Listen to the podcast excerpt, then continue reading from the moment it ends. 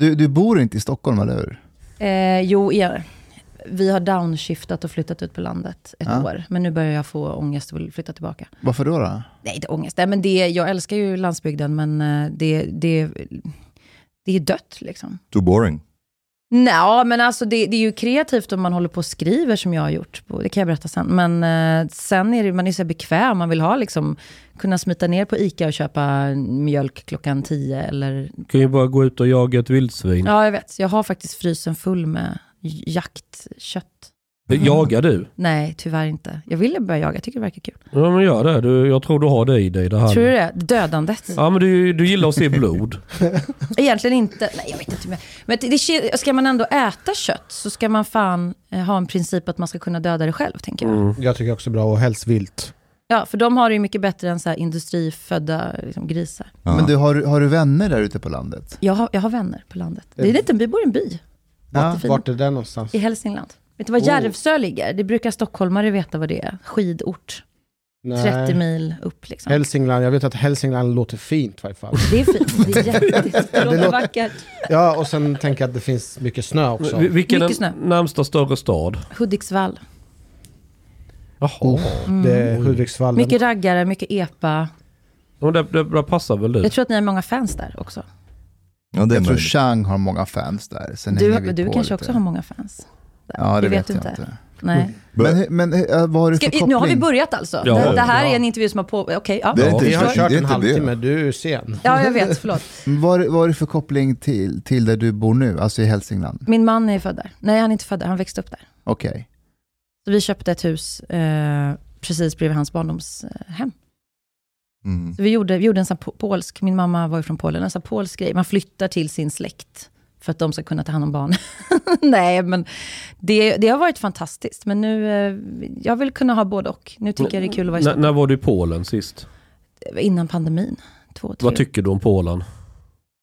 det har ju mycket tid har vi. Nej men jag älskar Polen, eh, fast jag älskar ju inte Polens eh, nuvarande politiska situation. Den kan vi ju prata mer om sen kanske. Men... Jag, jag, eh, jag lyssnade på din bok och jag, en, sak som slog, det? ja, en sak som slog mig det är att eh, du och Chang har nog rätt så mycket gemensamt. Tror du det? Ja, men typ Pauls bakgrund. Ja, just det, du är halv också. Ja, jag är lite halv av, av allt. Eh, ni båda två har växt upp i en liten, liten stad eller en liten by.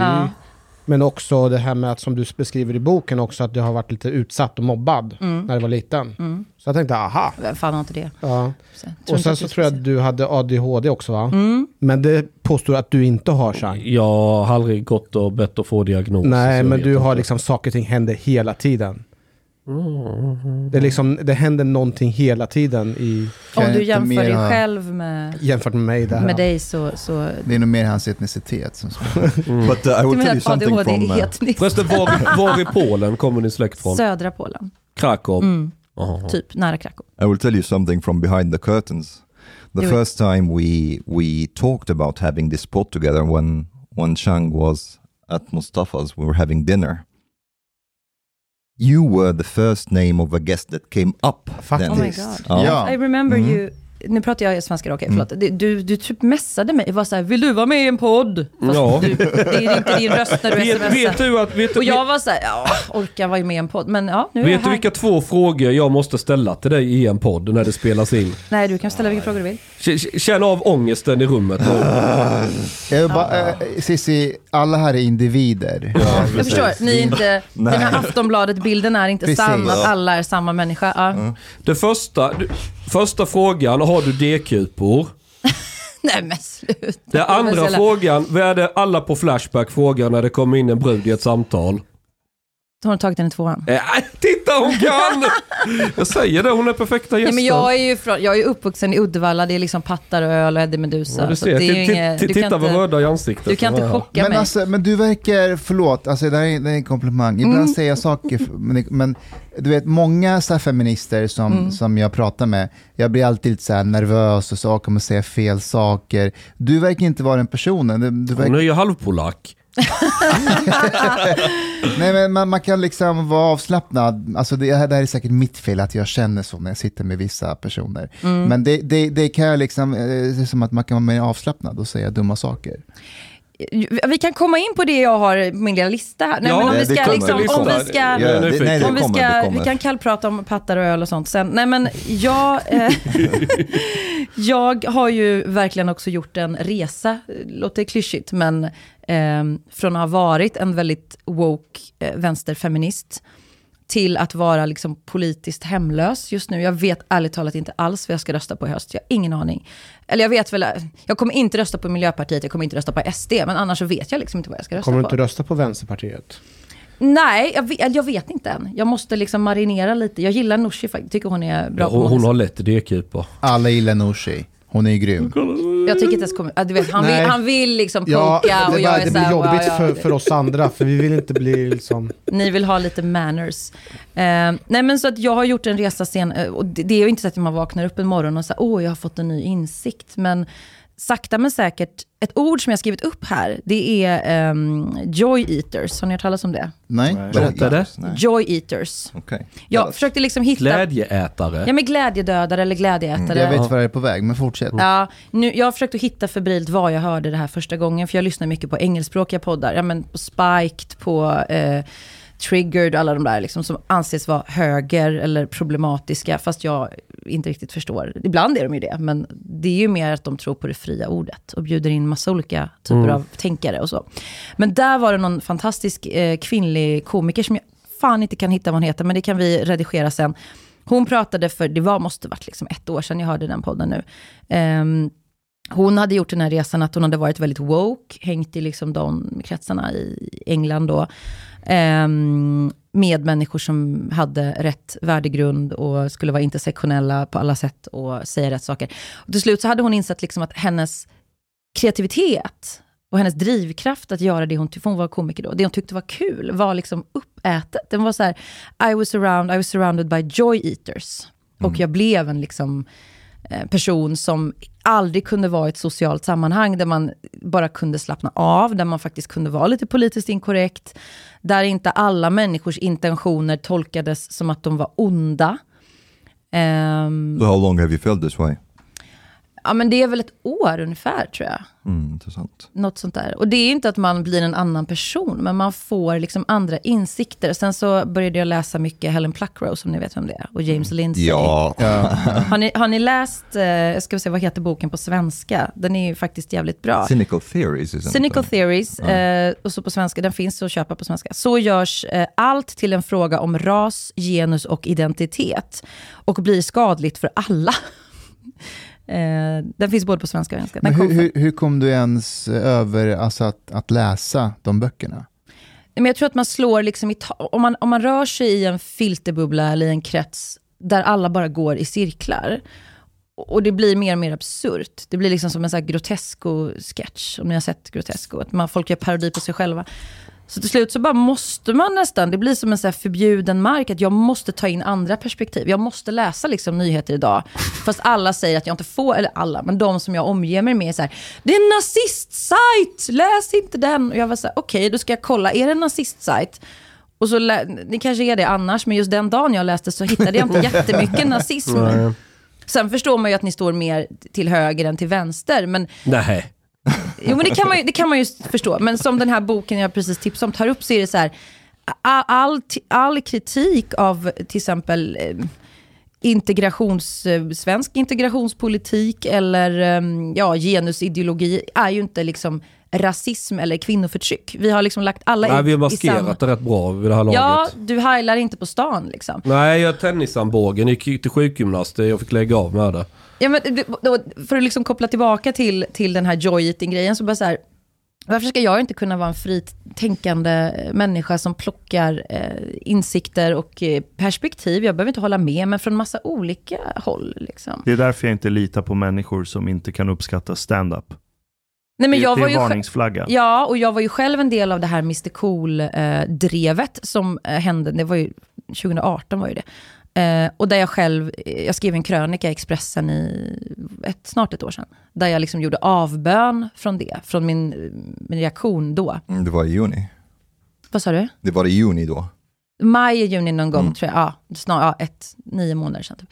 Så det är som en bebis nu som har fötts efter nio månader. Nej men så jag, så för att summera det så, så insåg jag liksom, jag kan inte leva, jag kan inte röra mig i de här kretsarna, jag kan inte omge mig med de här människorna.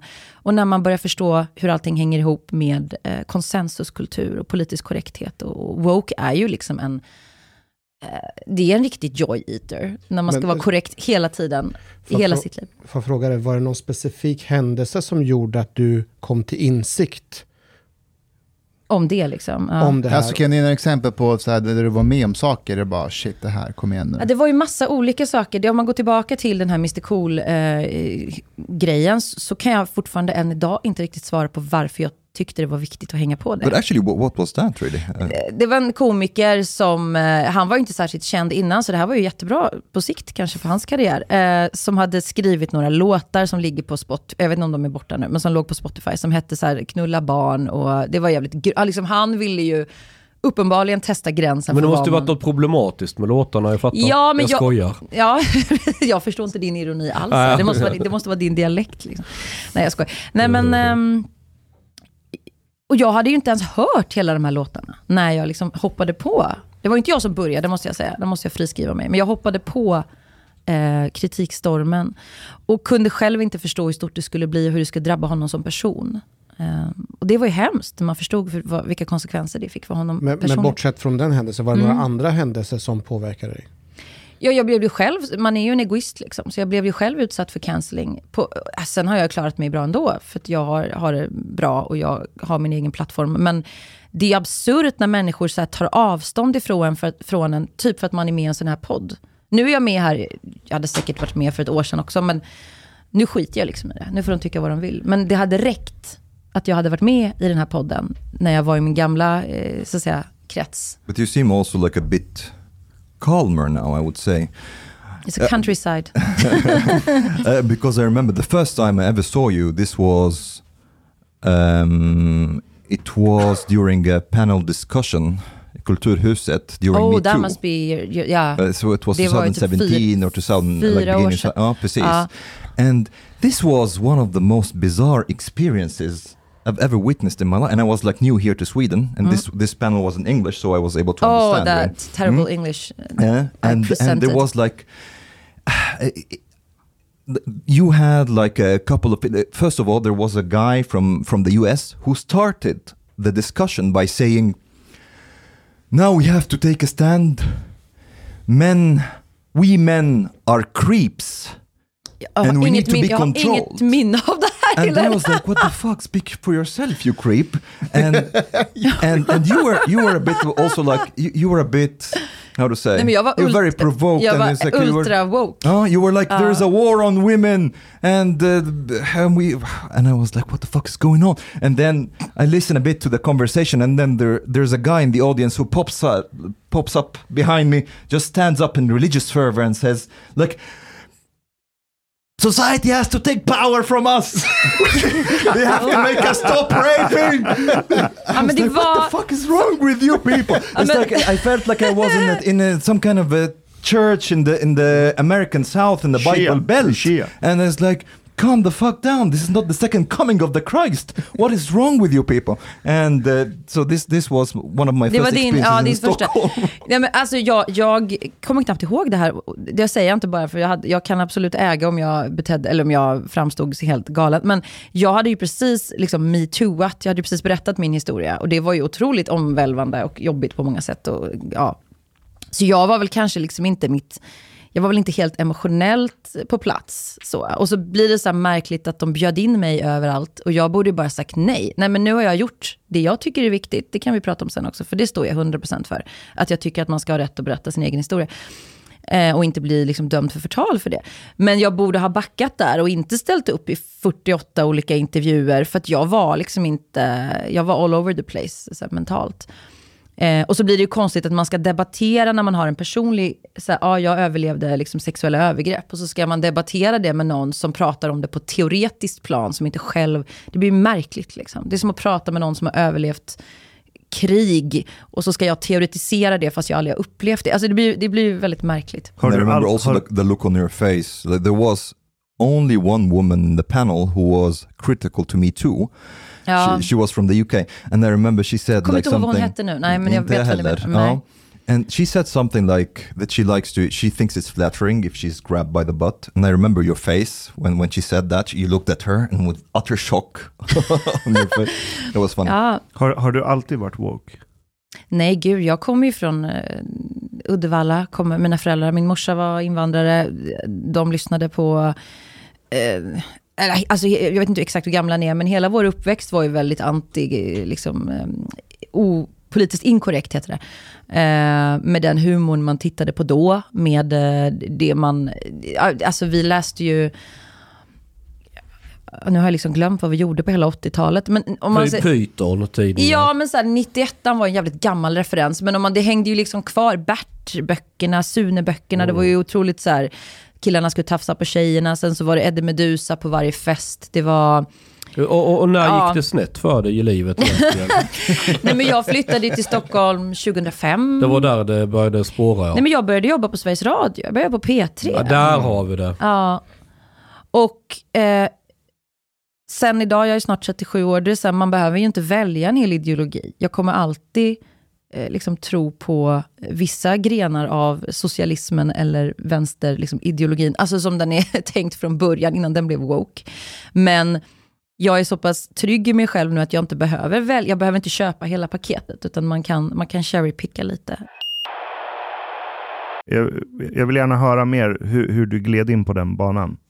På den woka banan Ja, eller anti-woka banan? Nej, woke.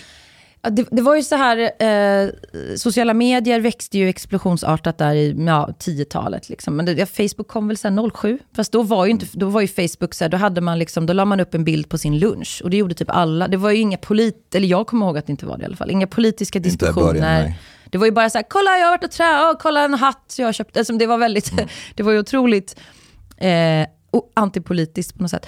Och sen så, sakta men säkert, så blev ju människor medvetna om att på sociala medier kan man ju bygga sig en identitet. Och den identiteten eh, behöver liksom inte egentligen samspela med vem man är, utan den snarare en bilden av sig själv utåt, vem man vill vara. Och att det ger en väldigt mycket sociala fördelar att framställa sig på ett visst sätt. Och all, Så, så. Ja, men så som medveten, så som eh, eh, politiskt korrekt, så som eh, jag följer de här personerna, men jag skulle aldrig läsa... Det började skapas massa grupper, liksom vad man var emot. You have to have the emot- right religion. Ja, det, var, det blev en sekterism och sen så fanns väl algoritmer redan då. Så det vet vi ju nu, att Facebook premierar ju liksom polarisering och sådär. Så det började väl redan då. Men sen så kom ju Instagram, jag tror jag skaffade Instagram 2011. Och det var ju inte alls, jag hade verkligen ingen strategi att jag skulle bli en Instagram-profil. Jag hade så här 500 följare. Men uppenbarligen var det någonting jag gjorde som gjorde att väldigt många började följa mig. Jag vet faktiskt inte riktigt vad det var då, men Not, not free the nipple. Nej, det var nog inte det. Eh, Jag har, jag har aldrig varit så himla mycket för så symbol. Jag har inte haft pussy hat och jag har inte haft så här tygväska med eh, feministmärke. Eller det kanske jag haft någon gång. Men det har liksom jag har mer kanske bara skrivit ganska osensurerat vad jag tycker. Och så blir det mycket reaktioner kring det. Ehm, ja, men så det, det skedde väl gradvis och då hamnar man i, framförallt när man börjar lära, lä, i citationstecken lära känna folk digitalt. Det vill säga människor du har känt hela ditt liv eller i flera år, de känner ju du, du kan slappna av med dem. De vet att du inte är liksom, eh, hatisk mot en hel grupp eller att du har helt keffa åsikter. Men människor på nätet vet ju inte det. Så att man skapar väldigt oheliga allianser där då den, de sociala koderna hela tiden eh, pushas. Och sen så kom ju 2015 med flyktingvågen och allt det där. Och, eh, öppna våra hjärtan och mm, vi gillar olika, fast alla på Aftonbladet är vita. Och sådär. Så de var väl, liksom, det blir den här otroliga symboliken som plötsligt skulle vara. Det var någonstans där jag kommer ihåg att sociala medier 2015-2016, när det bara handlade om symbolhandlingar. Man skulle byta ut sin avatar mot regnbågs... Nu var det Pride liksom och sen var det någon annan utsatt grupp och sen skulle man ha det här vi gillar olika handen. Och så skulle man... Eh, eh jag, jag men, det var, ni förstår, det var bara massa så här symbolhandlingar. Och det kanske låter konstigt om man inte hängde mycket på sociala medier, för då kan man ju säga fuck that. Men jag var ganska, ganska ung då, jag var 29-30 och, och hade precis fått barn, mitt första barn, och satt mycket hemma och var mammaledig och hade lite så här förlossningsdepression. Så jag drogs liksom med i den här woke, det var som att hitta en, ett sammanhang. Och det är precis, det finns ju många som har gjort kopplingar till sekterism, alltså att det, för att eh, kallas en sekt så måste man ju uppfylla vissa kriterier. Nu kan inte jag dem, men det kan man googla. Och det är mycket den här kulturen som är då, som vi kallar woke, är ju, överensstämmer ju med det. Att Kan man säga att du var en ung, arg kvinna? Jag var verkligen, ensam då var jag inte så himla ung, men innan det, så upptakten var ju att jag var ung. Eh, Kände du dig ensam under den tiden? Ja, absolut. Eh, och sen så sökte sig människor till mig och jag sökte mig till människor, nästan bara kvinnor då, som alla var väldigt arga, hade kanske blivit utsatta för någonting, eh, blivit eh, våldtagna någon gång eller utsatta i något, alltså det var hemskt, bara på trauman så, som vi inte hade bearbetat på något sätt. Och så kommer jag ihåg att jag ska, skaffade en podd med min dåvarande svägerska, eh, som eh, hette Penntricket, det här var liksom lite senare, 2016 tror jag kanske. Jag kommer ihåg det, jag, var, jag, jag blev tvingad att lyssna på den av min alltså, dåvarande flickvän. Den blev, för vi var med så här, två eh, småbarnsmammor som var feminister, eller fortfarande är feminister, men och tänkte här, vi ska podda lite, det är roligt. Och så satt vi hemma i min garderob och poddade. Och så fick den, den har nu liksom en miljon lyssningar. Alltså det var helt absurt. Den blev en sån här... Eh, ett måste, jag har hört så många sådana historier, att kvinnor tvingade sina män att lyssna på den. Och det var ju inte vår tanke, var ju inte att vi skulle vara några frälsare. Vi är ju inte sakkunniga på något sätt. Vi var ju inga experter, utan vi satt ju bara och pratade om vår syn på... Men det blev liksom den här väckelsekänslan. Jag ska bara säga, och just det 2015, att det kom det här med normkritik. Eh, jag satte mitt barn på förskola då, 2016 här på, på Söder. Jag kan berätta om det sen. Det var, det var liksom stoff för en tv-serie. Nej, men det var så här hbtqi plus x certifierat. Och det var 15 barn som, nej inte 15, men det var flera barn som skulle vara hen. Och pedagog, ja, men det var som en sketch liksom. Och alla var så, alla skulle hela tiden eh, överträffa sig själva. Och i den kontexten befann jag mig. Så såklart det fann att jag var svag och blev woke. För att det var liksom, det var min verklighet. But, but did you start at that time? Did you already start to like...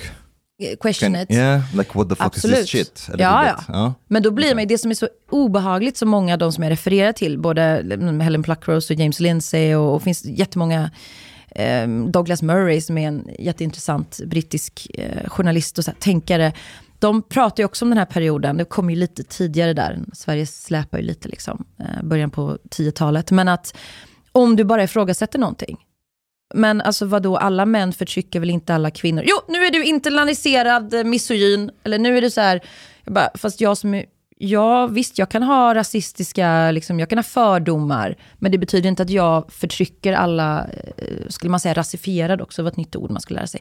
Förtrycker, för, förtrycker alla, jo, nej men nu är du liksom kolonial förtryck. Alltså, det var så, här, så fort man försökte ställa en enda kritisk fråga så blev man, som du berättade om den här eh, upplevelsen när du precis hade kommit till Sverige på Stadsteatern, man var liksom nermejslad. Det var inte så här, jaha, du har en annan tanke, låt oss diskutera, utan det var liksom, då blir man stämplad som, ja men typ Hitler. I princip. Men är det inte, Cissi, på den här Och det är väldigt svårt Ja. att, ja, då, då backar man ju. För att vem fan vill bli kallad eh, nazist eller eh, hatisk? And you Liksom. don't want to lose your tribe. Exakt. Är, jag, jag, jag tänker så att det var, eh, det måste vara väldigt enkelt att bara peka på en massa problem Mm. och på så sätt bygga upp en jäkligt stark plattform Absolut. som, som du hade och har fortfarande. Mm. Eh, och den här plattformsbyggandet, man bygger på, bygger på, bygger på och till slut kanske det liksom raseras på något sätt. Ja, det blir ju, jag, jag brukar kalla det för eh, bidragsrebeller. Alltså man är, man är nu har inte jag jobbat för så här organisationer, för RFSL eller eh, vad heter de, MUFS, eh, Jämställdhetsmyndigheten eller någonting. Men jag hade lika gärna kunnat få ett jobb där om jag hade varit ännu mer woke, ännu längre. Men man blir liksom, det blir en profession att vara feminist eller antirasist. Man kan föreläsa fast man egentligen inte vet ett jävla skit. Man bara tycker saker. Man kan få jättebra betalt för att åka till så här Östersunds kommun och stå och prata inför alla typ poliser. Så här, fan vad hemskt det måste vara att vara statligt anställd idag och behöva lyssna på så här, nu ska det vara normkritiska temadagar med så här en jävla Jeppe som inte kan ett skit och så måste vi gå på det. Tänker du på Linnea Claesson nu eller? Eh, Jag nämner inga namn, men eh, jag tänker på Eller tänker på dig själv att du Ja, gjorde ja, så? nej, men jag, okej. jag har aldrig gjort, jag har faktiskt aldrig, jag aldrig Nej, föreläst, eh, tack och lov. Jag har inte sett mig själv som en expert. Men på nätet blev jag ju en sån här synliggörare, att jag då började, folk började skicka saker till mig. Du måste belysa det här, det här är så hemskt. Och det blev absurdare och absurdare grejer. Och till slut, jag liksom bara skyller på ADHD, jag drogs med i det där. Och tänkte att det här är viktigt, det här, nu förändrar vi världen tillsammans. Liksom. Men vad tycker de om dig idag? De hatar mig. Och vad säger de då? Vad, hur har du svikit dem? Alltså det, I Sverige är det ju ofta så att det blir tyst. Det är inte så att någon kommer fram och så här, du har lämnat vårat gäng, du har, liksom, du har svikit dina ideal. Det, det är väldigt sällan, utan det är att man blir ju inte inbjuden längre. Man blir... Nej, men om jag någon gång ändå har samarbeten med folk som fortfarande är lite woke, då får ju de, blir de bestraffade av sina vänner och, och kollegor för att de har liksom samröre med mig. Jag var med i Ivar Arpis podd i våras var det väl. Och det blev ju så här jätteproblem mm, i vissa kretsar. But a more pro- pragmatic and utilitarian question maybe would be Are you losing or gaining followers?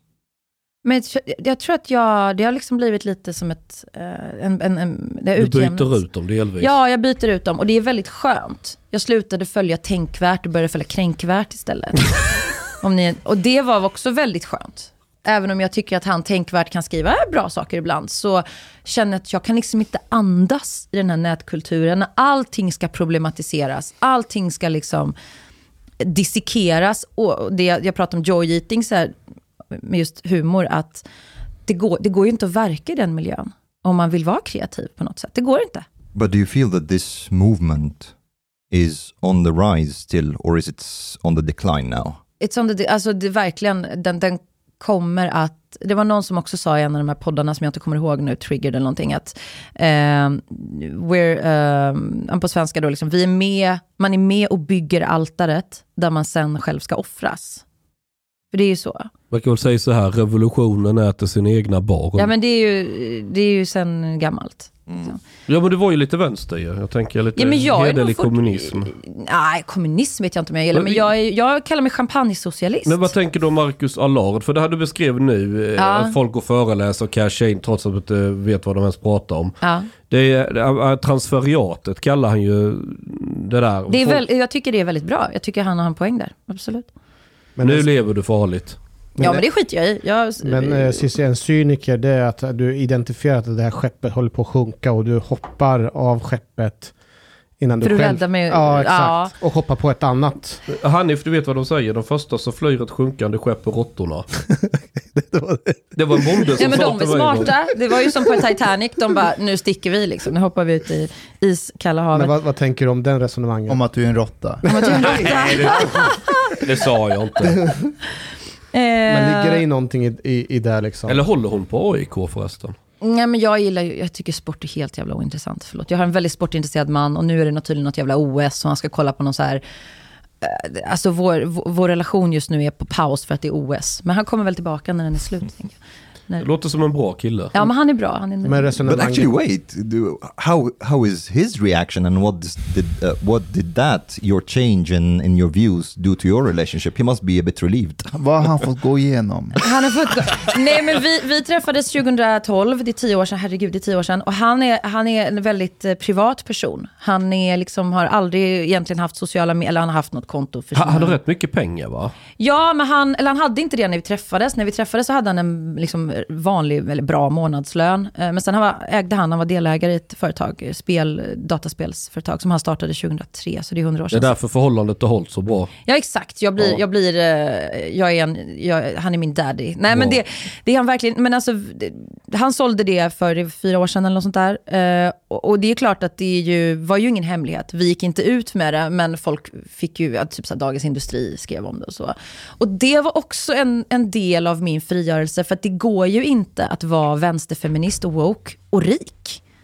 Eller jag är inte ens rik, han är rik, men vi är ju gifta liksom, so far. Men att det skulle hela tiden användas emot mig. Att jag då inte kunde, så här, hela min uppväxt med arbetarklassföräldrar, morsa som kom från, hit från Polen och jobbade som städerska. Eh, fanns inte SFI, hon fick lära sig svenska på att lyssna på så här Kikki Danielsson-skivor. Och fy fan vad Men hemskt. det är nog mer effektivt än att gå på SFI. Ja, hon lärde sig, hon tog ju körkort på svenska på sex månader. Tack vare Kikki Danielsson. Tack vare Kikki Danielsson och vi sex. Fan imponerande alltså. Ja. What is his um, what are his views now that you have changed in that sense? Nej men han var ju sen när vi träffades, eh, han höll ju med mig mycket. Han var också ganska woke. Eh, Också av, tror jag, av så här, skam. Jag ska inte tala för Vad vad honom. skämdes han för? Nej men att vara så här, vit man, eh, då var han inte särskilt rik, nu är han rik. Eh, bara liksom att vara det är ju en, en skam i sig. Att du på något sätt måste vara totalt undergiven. Du måste vara un- i dagens, liksom, inte kanske i vissa delar av världen, men i vår kultur.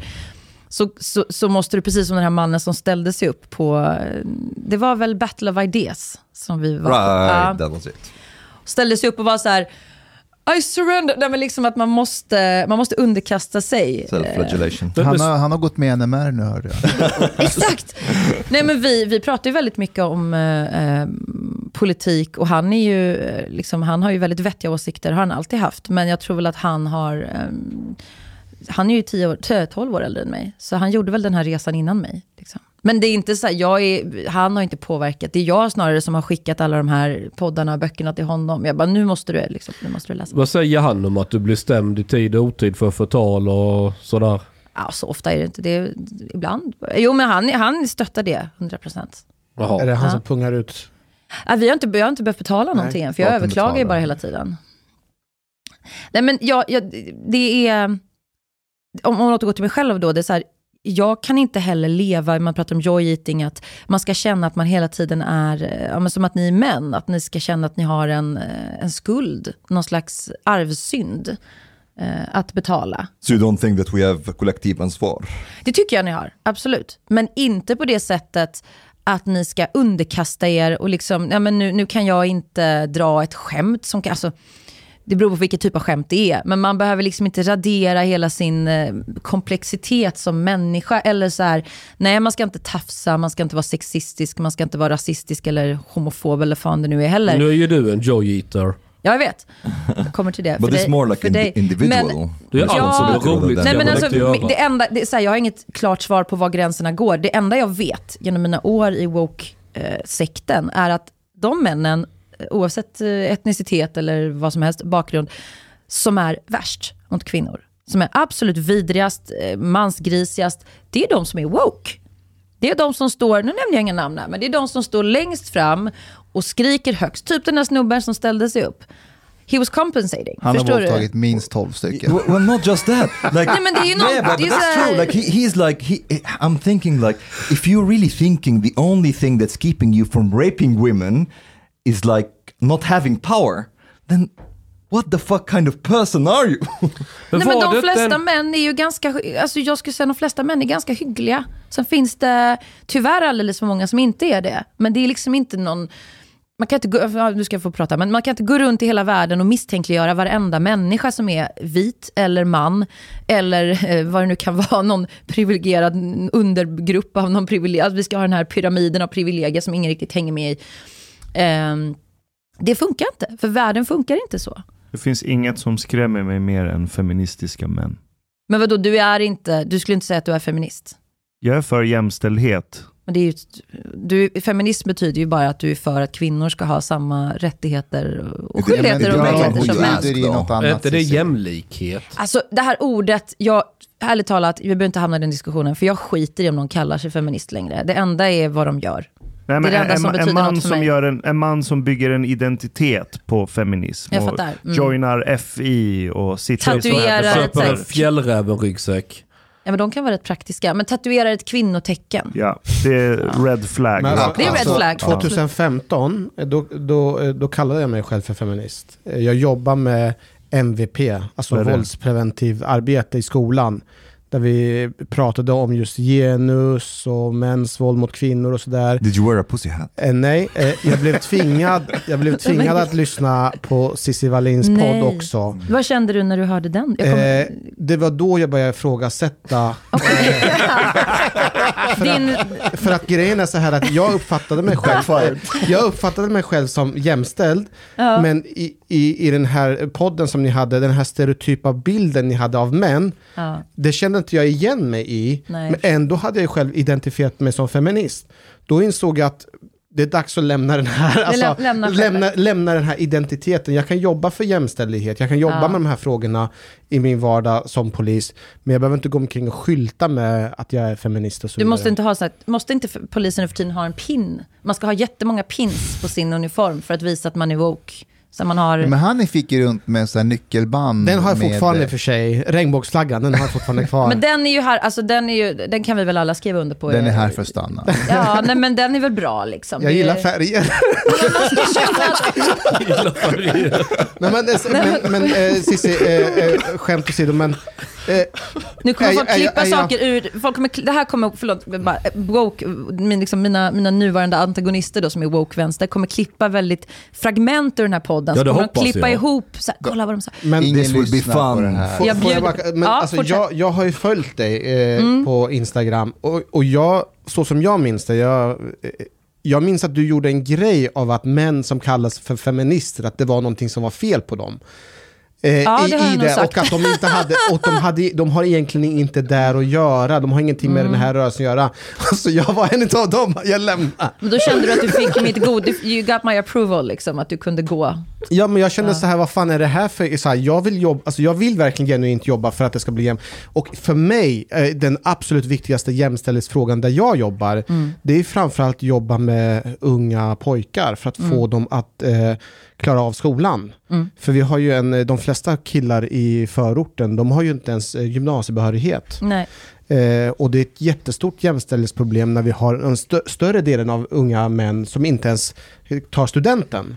För mig är ju Ja, men det, det är en del av jämställdhetsarbetet, men det är ingenting som belyses i den här andra feministiska arbetet. But wait, to, to get back to, to the pod thing, so your ex wanted you to listen to the pod Ja. Notera det to make you more också. feminist, Ja. and then you listen to Sissy and, and she's like, by the way, men who are feminists, they're totally wrong, and your ex is like, fucking Sissy,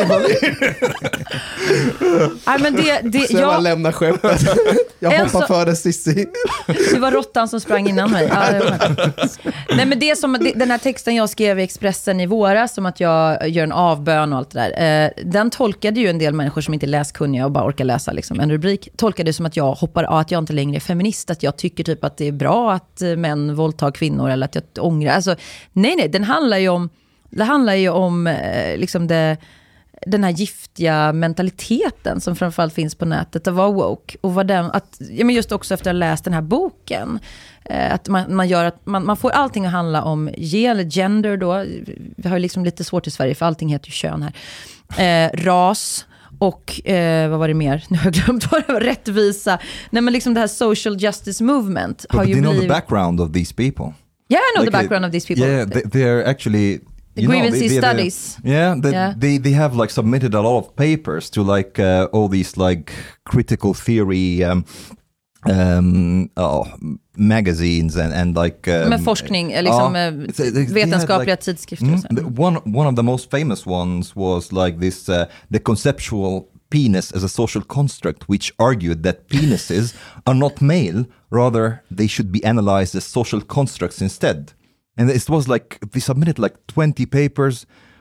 The funniest one am- uh, among them uh, included among the articles that were published were arguments that dogs engage in rape culture and that men could reduce their transphobia by anally penetrating themselves with sex toys. But uh, Nu hänger inte jag riktigt med. Vad är det du säger egentligen? exactly it, it's bullshit Nej Like, men de menade that- they, they ja, like a att man, om man är man och har en hund så kan du liksom överföra No, no, no. våldtäktskultur på din hund. Eller var det not inte så? just that, that the dogs themselves are raping here. Just det, mm. Uh, she, she went uh, like uh, Helen Pluckrose. She went around in, in parks in Oregon, uh, noting that she witnessed a dog rape roughly every 60 minutes. To ensure that she accurately knew the genders of every dog, she made the outlandish claim that she closely and respectfully examined the genitals of slightly fewer than 10,000 dogs. Kan du översätta det här nu på svenska? Nej, men eh, skit i det. Vi, vi, vi fattar. Alltså, hundar våldtar. Ja, okej. Jo, men det här är ju på något sätt piken. Det här är ju själva tipping pointen, tycker jag i alla fall, av eh, identitetspolitiken och eh, normkritiken och allt det där som bara har eskalerat i de senaste åren. Och de gjorde ju då en, en liksom, det var ju bara en, en bluff. De gjorde ju en, en um, The Grievancy Studies där de eh, skickade in, de, de tog till exempel några kapitel om Mein Kampf. Alltså den riktiga boken, Hitlers bok. Och så bytte de bara ut, de, helt autentiskt liksom, citerade, fast de bytte ut judar mot män. I vissa delar då. Eh, Och det pappret blev paper of the year. Ja, men jag vet inte, men det- blev det kanske, jag vet inte. Men det, blev, det visar ju på att det, det är så mycket, eh, när man brukar prata om så här perma, performativt, men skit i det. Liksom att vi ska prata så folk i Uddevalla som lyssnar förstår. Förlåt, jag är inte elitistisk, jag bara spelar elitistisk just nu. Men eh, det här är ju mycket teorier. Det är massa fina ord, det är ordsallad. Det är saker som man lär sig säga. Och om det bara hade stannat på sociala medier, fine. Det sitter massa människor och känner sig kränkta av allting och ser förtryck överallt. Men det är ju inte så. Det har ju liksom smugit sig in i myndigheter.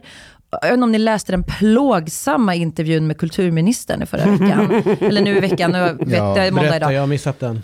Stina Oskarsson. Jag älskar Stina Oskarsson. Vilken Ja, är fantastisk, fantastisk. människa. Ja.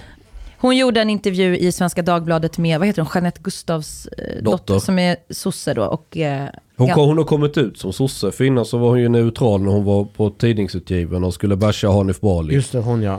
Ja, nej, men hon, jag, kan- jag har liksom, hon är en liten dålig för mig. Jag har inte hängt med i vem hon är. Alice Bah visste man ju vem det var. och Så. Men eh, då frågar Stina Oskarsson henne eh, om, jag måste nästan ta fram det här, det var så absurt. De kom in på liksom kultur och censur och just det här med mycket kultur. och upplev, människor upplever ju det kränkande. Så här, ska vi ta bort böcker som folk tycker är kränkande, som skildrar typ eh, hur det var för 60 år sedan eller 100 år sedan? Ska vi ta ner statyer som människor tycker avbildar liksom problematiska Ja, många av de personerna som är profilerade som statyer har ju gjort jävligt äckliga saker. Men det finns ju ändå en poäng att ha kvar statyn för att visa på att så här såg det ut då. Liksom. Men då har jag en fråga. Om jag, gör, jag, gjorde en staty av Joakim Lamotte och ställde framför LO-borgen. Ja, det var du som gjorde den, precis. Ja, Ja. ja. Om jag gör en staty av Virtanen och ställer inne i stan. Hade du försvarat att den skulle få vara kvar? Ja, hade inte, ja, jag hade inte brytt mig om det.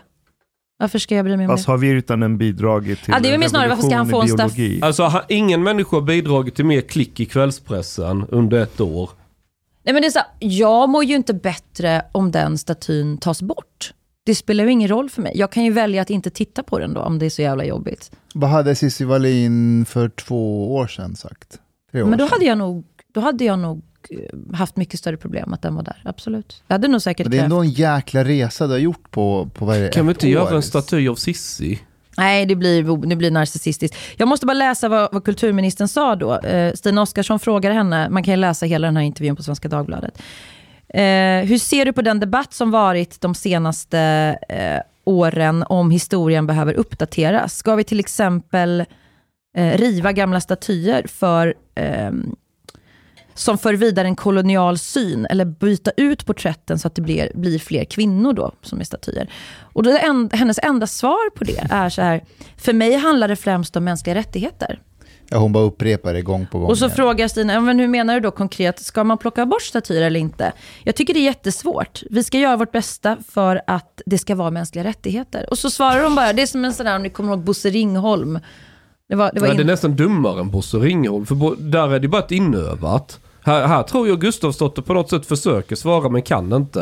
Det hon- slutar med att hon är väldigt stark i sin värdegrund. Ja, men och- det är också det som så här, Fröken Sverige, kommer ni ihåg? Nu finns det inte Miss World. Liksom att, I want to change the world, I want peace in Africa, or is it war in Africa? Alltså, det är på samma nivå. Hon är för fan minister.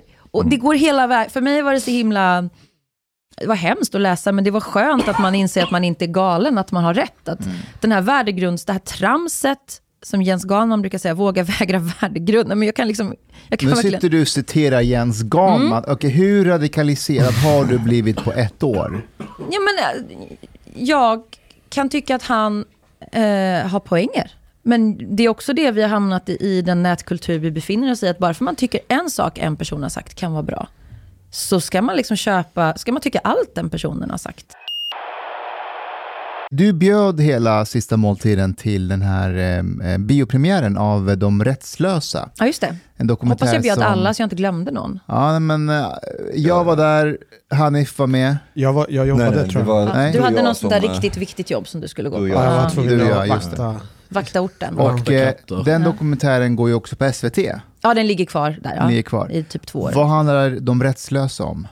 Nej, men vi gjorde en film, eh, jag och Maria Sveland, som handlar om, eh, vi tyckte att det hade saknats i debatten, liksom rösterna från eh, ja, kvinnor eh, som har varit utsatta för sexuella övergrepp. Och vilka så här, långtgående konsekvenser det får. Hur rättsväsendet inte funkar, hur man blir sviken och sådär. Så det var ju, jag kan inte tala för Maria, men jag är ganska övertygad om också att hon inte tycker att man ska ta bort saker som finns på SVT, utan man vill snarare addera ett ytterligare perspektiv. Liksom. Men vad är det som inte funkar i rättsväsendet?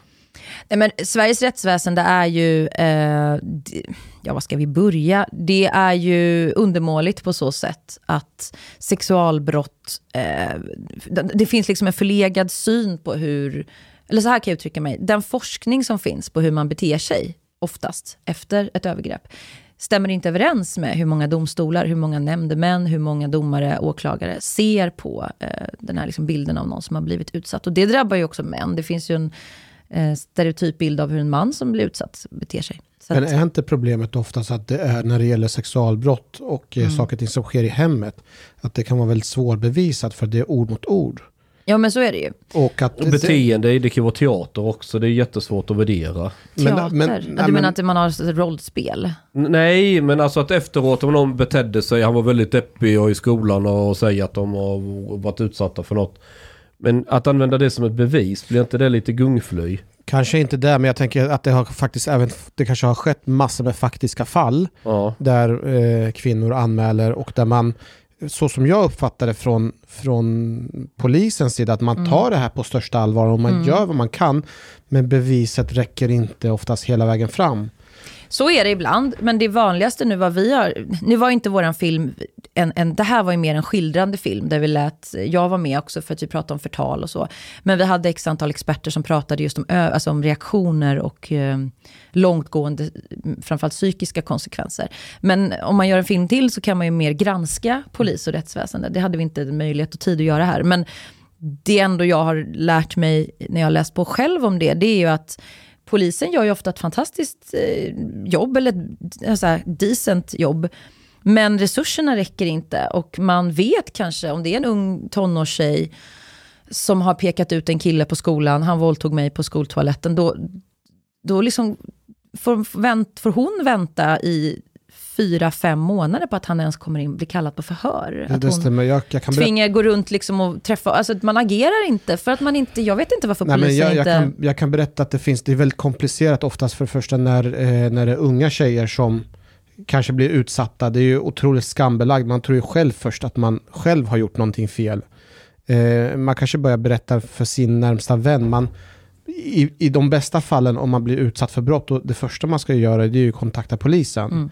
Eh, men det gör man oftast inte, utan det, det hinner gå jättelång tid. Mm. Eh, man kanske kontaktar sina vänner så, och så, så småningom efter tredje dagen så får en farbror veta om det. Mm. Och alltså redan där så blir det ett väldigt, att man börjar själva utredningen väldigt, väldigt sent. Jag tror inte att det är, när det gäller så här våldtäkter som skulle ske i offentliga miljöer, att det tar, det kan ta lång tid ibland. Ja, men det är ändå att det ska ta så lång tid. Att man ska... Att det inte liksom rättssäkert fungerar. Ni såg ju säkert Uppdrag granskning om den här, um, han som fick 840 000 av staten i Malmö. Mm. Eh, Ja. hu- Hur de liksom bara sjabblade bort hela den utredningen. Att det är så här, ja, nej, men han, det här med åldersbestämmande och liksom, nej men det var falska intyg och man vet inte riktigt och åklagaren tittade inte riktigt på de underlag. Så det känns som att, oh, jag är inte expert på, på rättsväsendet, men det är väldigt mycket i svenskt rättsväsende som inte fungerar. I England till exempel så har de rape teams, eller jag vet inte vad det heter, men det är liksom som rape teams. Som, om du ringer polisen och säger jag har blivit våldtagen, om antingen det är hemma i din lägenhet eller på stan, så kommer det specialutbildad polis, i alla fall i de större städerna, och vet exakt vilka frågor de ska ställa. Man kör direkt till sjukhus, man gör liksom allt. Jag vet att ni gör det också, men där är det ännu mer organiserat. Det finns speciella åklagare som tar sig an sådana här fall. I Sverige känns det lite mer som vilda västern. Det finns ju Lite mer ett lotteri, vilken hjälp man får. Det, Men finns ju, det finns ju ingen del i polisutbildningen som är så omfattande och dokumenterat och bygger på forskning som just eh, Sexualbrott. sexual, eh, våld i, i, relation, eh, våld i nära Mm. relationer. Det, det är genomgående och även när vi jobbar ute i yttre tjänst, det är omfattande dokumentationer. Mm. Den är så pass omfattande så jag kan vara ärlig och säga att eh, som polis så duckar jag gärna de eh, ärendena för att det är så pass omfattande. Vad är det som är jobb? Varför duckar du? Eh, det, det är liksom man drunknar i pappersarbete. Eh, eh, dels eh, checklistor eller hot och våldbedömningar, eh, videointervjuer, du ska dokumentera långtgående från första gången den har blivit utsatt. Förhöret kan bestå av Eh, det kan bli fem, sex, sju sidor långa. Eh, personen har utländsk bakgrund, det ska ko- kopplas in en tolk eller någonting. Det är en hel arbetsdag som går åt ett ärende. Men kan inte det vara ett problem då? Att det är för det har ju också rapporterats om i media att det inte är ett så att säga, högstatusbrott för poliser att utreda. Eh, till exempel Eh, våld fast- mot kvinnor eller, våld eller sexuella övergrepp. Med det sagt så är det ju så att de flesta som jobbar inom polisen och framförallt i den avdelningen, de brinner ju verkligen genuint för de här frågorna. Det kommer alltid vara så att grövre liksom mord, om man är mordutredare så är ju det alltid högre prioriterat än eh, jobba med relations, våldsrelation, men det är fortfarande väldigt, väldigt jag skulle inte säga att det är lågprioriterat, att man inte prioriterar resursmässigt. Nej. Jag har en fråga. Mm. Vilka straff ska våldtäktsmän få tycker du? Alltså det där debatteras ju, hjälper hårdare straff i USA ser vi att det inte gör det, att det avskräcker ju inte. Eh, Men jag som, som är feminist och fortsätter, kommer alltid vara feminist, eh, fast inte så woke. Då. Men vad ska man göra med våldtäktsmän? Nej, men jag kommer till det. Liksom? Jag, jag tänker att det handlar ju också väldigt mycket om att skydda de utsatta, eller potentiellt utsatta. Vi har ju sett i Sverige också det, man, det som inte fungerar med rättsväsendet. Det är ju att någon faktiskt är dömd, har erkänt till och med, eller har ja, ändå blivit dömd mot sitt nekande. Och får ett sånt där pisslågt straff, och sen är det straffrabatt och allting som man nu väl har tagit bort. Har man inte det? Eller börjat ta bort? Nej. Um, och eh, sen är den personen ute efter liksom ett och ett halvt år och begår genast ett nytt sexuellt övergrepp. När liksom man ser att det finns de här serieförbrytarna som samhället i Sverige daltar med, som inte kan hanteras. Det är som att, nej jag säger inte att man ska låsa in dem och kasta bort nyckeln för alltid, men uppenbarligen så är de ju samhällsfarliga. Vad ska vi, vem ska vi skydda, liksom, hur ska vi skydda Men människor? vad ska straffet bli då? Ja men åtminstone, så här, jag är inte för längre straff just för att jag tror att det avskräcker. Jag är bara för längre straff för att jag, man ska hålla de här personerna från, borta från, Men om, om det är någon som från potentiella offer. Någon- Men jag kan inte säga ja, 10 år, 15 år, jag vet inte. Men längre i alla fall. omogen tonårskille, epatraktorraggare, gjorde något, gick över gränsen och... Definiera väl, gick över gränsen. Ja, jag vet inte vad gränsen, det ändras Ja, alltså- från dag till dag vad som är våldtäkt Nej, inte. det gör det ju inte, Chang. Eh, stoppa i fingrar i hål. All, all, allting som är penetrerande är ju Får känna lite.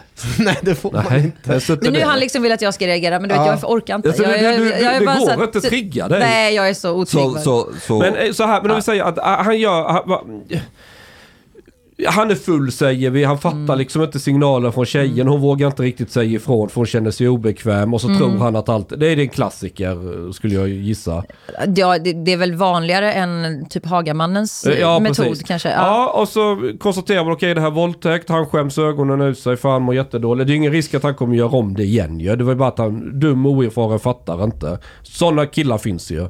Killar kan vara väldigt Ja, eller det handlar ju om en kvinnosyn. Alltså jag tänker, eh, mina... Men vad, vad ska hända med en sån kille? Ska han liksom hängas ut offentligt? Ska han sitta i fängelse? Ska han... Ja, men om vi börjar med uthängningar. Så här, jag tycker fortfarande, det kommer jag alltid tycka, att den som har blivit utsatt för ett brott, det kan vara ni också. Det kan vara att du har blivit rånad här på stan. Killar blir inte li- lika ofta våldtagna. Men någonting som är I ändå... Afghanistan blir de. Vad sa du? I Afghanistan blir de. I Afghanistan blir det men jag tänker just Sverige. Eh, oavsett vad för typ av brottsoffer man är, tycker jag att man ska ha rätt att berätta, få berätta vem man är polisanmält. what if they are lying? What if? They are lying. Om den som anmäler Ja, det är ju otroligt ovanligt. Alltså man tänker på vad har man att vinna på? Det finns ju såklart. Ja, men, Actually, uh, uh, Det just- finns just like- fall, det Yeah. finns procentuellt, ungefär 1% har FBI kommit fram till falsk anklagar för våldtäkt. There, there's 1-2%. actually there's a lot of studies and they they said the number between 2 and 10 Depends, det, alltså det beror helt på, vi kan gå in i det, diskussion, men det beror helt på hur man räknar. Ofta är det, om man ska gå in på just med falskanklagelser, jag kommer till det andra, men falskanklagelser handlar ofta om väldigt unga tjejer som eh, har eh, rymt hemifrån, kanske kommer från, eh, vad ska jag säga, problematiska familjer, träffat någon kille som hon då vill träffa, eh, blivit, eh, inte sällan ligger en heders, eh, en, ett heders, säga, Motiv or kutym bakom, liksom, eller hederskultur. Eh, hon eh, eh, känner att hon måste göra en våldtäktsanmälan, för hon kan liksom inte säga att vi hade frivilligt sex, för det är alldeles för liksom, problematiskt med den bakgrund hon kommer ifrån. Det är en, jag kan inte säga hur många procent, men det är vanligare än vad man kan tro när man pratar om falskanmälningar. Sen finns det också unga tjejer som eh, eller där, där polisen så här rubricerar det fel. Det är kanske som du pratar om, det är en gråzon. Men att man Ska jag berätta om ett fall jag hade för några år sedan när jag var i, jobbade no, på... Ja, men sekund, ja, men du, du ska få säga. Men jag bara säga, den här bilden som sprids av att, om vi tittar på Sverige då, att kvinnor liksom bara skulle gå in på polisstationer och bara hitta på från ingenstans. Jag är sur på dig så nu ska jag anklaga dig för våldtäkt. Det är liksom minimalt. Det händer säkert någon gång. Inte, inte helt... Ibland, någonsin, men det är otroligt ovanligt i förhållande till hur många som aldrig...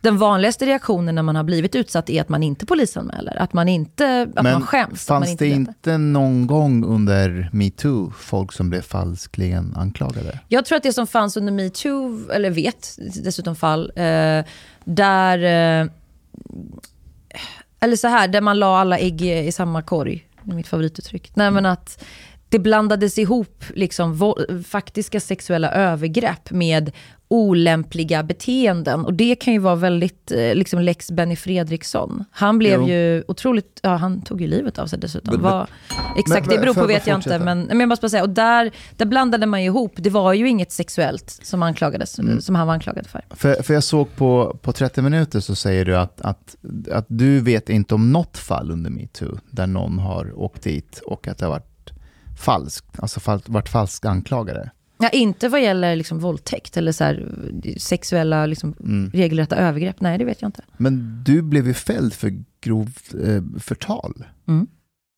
Men det betyder ju inte att, alltså förtal, har du läst domen? Nej, eh, inte hela domen det har jag gjort, men, men enligt rättsväsendet så är du ju dömd för just det, eller? Ja, förtalslagen är utformad så att eh, specifikt i svensk förtalslag så står det att, eller hur man har tillämpat den, det spelar ingen roll om det du säger är sant. Du ska Ja, ändå det inte prövar säga aldrig det. om det är sant. Nej, eller de inte. prövar inte om det är sant. nej. Så att domstolen har ju absolut inte sagt att jag har ljugit. De har tvärtom, i min dom så står det, jag kan inte citera ordagrant, men poängen de framför är att det kan mycket väl ha hänt.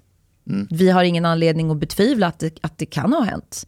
Så jag är ju inte dömd för att ha ljugit. Okej, men han är ju friad. Nej. Är han inte det? Nej, Det är har aldrig prövats. Eller det Den har- det har inte Nej, det prövats. skrevs, Det- nej, det- det friad blir skrevs man ju i domstol. Okej, men, Ja. men Och det är en väldigt vanlig, miss, det är en väldigt vanlig missuppfattning att, ja, att det är så att man Men är ett friad. problem med det, alltså man har ju rättsväsendet, eller det kommer från romersk rätt, att alla är oskyldiga till motsatsen bevisats. Och det, det är ju en väldigt intressant situation för du blir anmäld, men det, det går aldrig vidare till, en- till en rättegång så det kan aldrig prövas, utan det läggs ner. Så du blir inte friad heller från det. Så du hamnar ju i ett juridiskt limbo om du känner att du är falskeligen anklagad. Ja men det kan jag ju förstå. Jag kan förstå att det är jobbigt att man känner att jag fick aldrig någon rättvis eh, liksom, Nej, hur, hur, ska du, hur ska du försvara fast det då? vänta, Men- är det verkligen så? Om vi tar en sån, det som hände Hanif Bali för några månader Mm. det är sedan. ett typexempel. Det är det ju inte. Han är ju, det är ingen som anklagar honom för det där längre. De Det la skrev- ju det ner. skrevs väl De av. la ju ner Ja, det det. lades Ja. ner ganska Ja. omgående. Men det gjorde väl i det här fallet också? Att Ja, det lades ner. exakt. Det lades vad är- ner snabbt, ja, men det var ju-? Nej, Jo men, men Fre- Virtanen anses väl eh, lite halvskyldig av många. Ja, alltså, då. så här, om man säger, jag, jag vill bara ställa en motfråga, sen kan vi prata mer om lagen och så. Men många som är förespråkare för, för yttrandefrihet, som jag uppfattar att ni är, ni, Ja. ni tycker inte man ska censurera saker, Nej. man ska inte, liksom, man ska inte cancella saker. Men många av er, om jag får klumpa ihop er i samma kategori, är ju emot det jag har gjort i metoo. För då är det ju så här, min yttrandefrihet, är ju, Nej. eller kvinnor som berättar om övergrepp, där går liksom gränsen. Nej, det jag- kan man jag har inte jag har göra. får jag, för, för så som jag för förstår, förtal, för det jag förstår eh, som är di- dilemmat som blir lite fel, det är att när man använder ord som att man har blivit våldtagen, det är ju inte Mm. bara, det är ett juridiskt term. Mm. Eller hur? Ja, absolut. våldtäkt är ju också en juridisk term. Mm. Och att någon har våldtagit mig, då, då har man ju redan, då, då, i, i den eh, juridiska eh, tänket, Mm. då ska man ju ha blivit fälld för våldtäkt för att kunna säga det. Nej, enligt... det, det är en annan nej. skillnad. Jo, det är det Enligt, visst. nej, Jo. eller så här, Fast, enligt... fast skillnaden är ju att man, man säger att man själv har blivit utsatt. Ja, ja. Nej, Ja. Men du har ju, som Man har- brottsoffer Ja. så har du ju enligt brott, FNs brottsofferdeklaration, jag vet inte när den skrevs, skitlänge sedan, men där står det ju, det använder vi också i min rättsprocess, där står det ju uttryckligen att vem som helst kan få definiera sig som ett brottsoffer. Du behöver, din förövare, eller om du har flera jag- förövare, behöver inte ha blivit dömd. Du har ändå rätt att säga, att stå upp för att jag är ett brottsoffer, det här har hänt mig. Och Det den behöver den den inte någon vara dömd för att du ska kunna Och det säger inte jag. Nej, men jag, jag säger så här, du kan ju få vara ett brottsoffer. Men du ska att hålla tyst. Nej, nej men att säga att den andra personen har genomfört, alltså har gjort ett brottsligt. Det vill säga att man, den andra personen har våldtagit, men det är en juridisk term. Och Mm. när du säger det, det är då man går över gränsen. Så du får ju alltid säga att du själv har blivit utsatt. Du kan säga hur du har blivit utsatt, du kan beskriva hur du upplever att ha blivit utsatt. Men du kan inte gå och säga att den här personen har våldtagit mig. För att det måste ju Det måste prövas. prövas. Ja. Både objektiva och subjektiva rekvisiten måste vara uppfyllda. Så man får säga, jag påstår att den här personen har utsatt mig för ett sexuellt Nej, övergrepp. nej, du får inte Okay, nämna let's, let's turn namnet. it a little bit around. Do Eller you vad see man- there is a problem that somebody could be accused of a crime when they are innocent? Det finns alltid en, det, det finns ju risker, man kan ju bli anklagad för vad som helst när som helst. Men det händer ju inte särskilt ofta. Well, actually, it, it, does uh, uh, here. Like uh, even even the um, FBI statistics that you that you talked about. Um, Ja, men nu pratar vi ju inte om anmälningen, nu pratar vi om No, no, att, no. att publicly, Yeah, yeah. liksom, pratar yeah, jag svenska, att gå ut och berätta att det här saying- hände mig. I'm, I- I'm saying I'm objecting to this notion that it's extremely rare or almost non-existent that women falsely accuse men of rape. This is Mm. not true.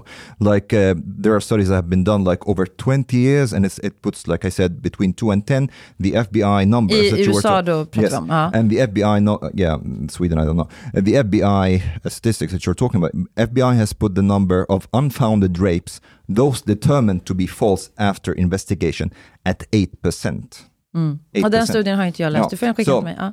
Mm. So if if the number is like around let's say 5%, 8%, whatever, don't you see that this is a very problematic percentage of men that could be falsely accused of rape and totally ruined? Det var 10, 9 000 våldtäktsanmälningar år 2020. Så det är liksom 600 pers per år. Mm.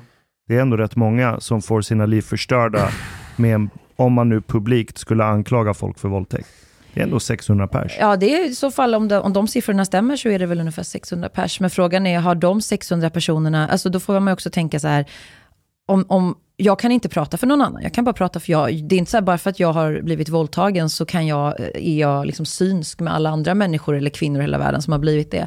Men utifrån mitt perspektiv, så, så här, varför skulle man utsätta sig för det jag till exempel har genom, fortfarande genomgår, om jag för, för att hitta på. Va, vad skulle vinningen Men det kan vara? inte någon av oss svara på. Men, Nej, men, men det kan inte jag heller svara på. Jag kan bara säga att jag hade aldrig utsatt mig för det här om det jag berättade inte var sant. But Sure. that's you. Ja. I- I- like figures, like studies show that the, there are women who do that. I Och understand that det it's tror not jag är you. absolut, och det är hemskt. Och de eh, antagligen är psykiskt sjuka, eller det finns ju alltid en procent av Ja, befolkningen hade- som har psykiska... FBI-studien du hänvisar till, som jag antar att du har läst. den Jag har läst en där, det, där man säger att det är 1-2 procent, men jag vet inte vad det här är för studie. Det var några år sedan. Man kan mäta på olika sätt, man kanske har räknat på, jag vet inte. Jag And this is den like här är also inte... confirmed false. It's not like the Ja, ones- jag tror inte att du hittar på. Jag har bara inte läst den studien, Mm. så jag kan inte liksom kommentera den. Det jag tänker, jag har ju sett på nära håll där man använder polisanmälningar som ett slags ändamålen helga medlen. Min morsa höll på sådär när hon blev arg på någon och började anklaga folk för helt sinnessjuka saker. Och Alltså hon gick till polisen. Ja, ja, ja. Det var en gång i veckan kunde hon ringa och göra anmälningar till grannar och Men det var ju inte vår, det var vad det, vad var det Nej, nej, liksom? nej Det men, var- alltså, men använda det instrumentellt att Ja, myndighetsmissbruk enkelt. Ja, jag är Ja. arg på någon. Mm. Och, och, och det kunde vara de mest sjuka grejerna. När, då hade hon något psykiskt skov, mådde uppenbarligen Mm. inte bra om jag säger så. Och hon var arg på någon. Och helt plötsligt, och de kunde varit bästa vänner några dagar innan men så blev jag förbannad på något. Mm. Och då skulle det anmälas. Alltså det skulle mycket väl kunna vara våldtäkt eller vad fan som helst. Bara det sved och bet, det ska göra ont Mm. för den andra. Nu jävlar ska de få. Och jag såg det liksom när jag var så här tio år gammal, ett sånt här beteende. Att man blir väldigt arg och då blir plötsligt allt... Det är så att att man är arg, det rättfärdiga, det det blir tillåtet att liksom... Jag kan inte slå på något annat sätt, men på det sättet kan jag komma Nej, men jag, jag fattar vad du, vad du, Ja. vart du är på väg. Och eh, det enda jag kan säga om det är väl så här, alltså vi kan sitta och spekulera i enskilda människor vi inte känner, vad de har för motiv. Är det psykisk sjukdom? Är det hämnd? Det finns ju jätteinfekterade vårdnadstvister där båda föräldrarna, om det är en kvinna och en man, beter sig för jävligt.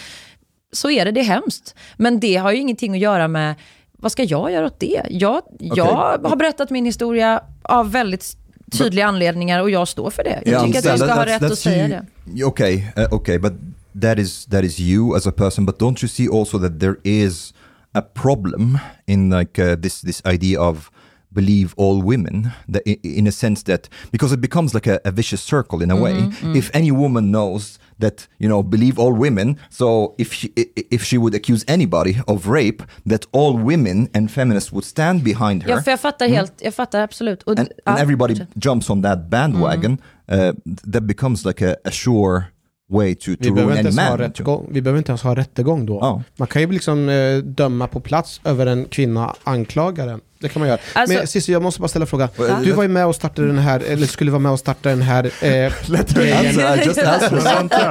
Kommer det en massa olika frågor? Nej, förlåt. Får jag Eh, bara, can you hold that horse? Får ja. jag bara svara på det? Ja. Jag håller med dig Ja. i, på det sättet och där har ju min utveckling också skett senaste, framförallt året kanske.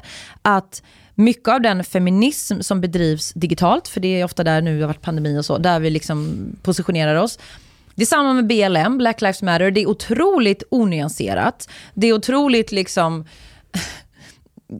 det, är så här, det, finns ingen, det finns ingen plats för eftertanke eller att man som journalist då ska granska varje fall. Jag menar, en journalist hade ju aldrig publicerat om...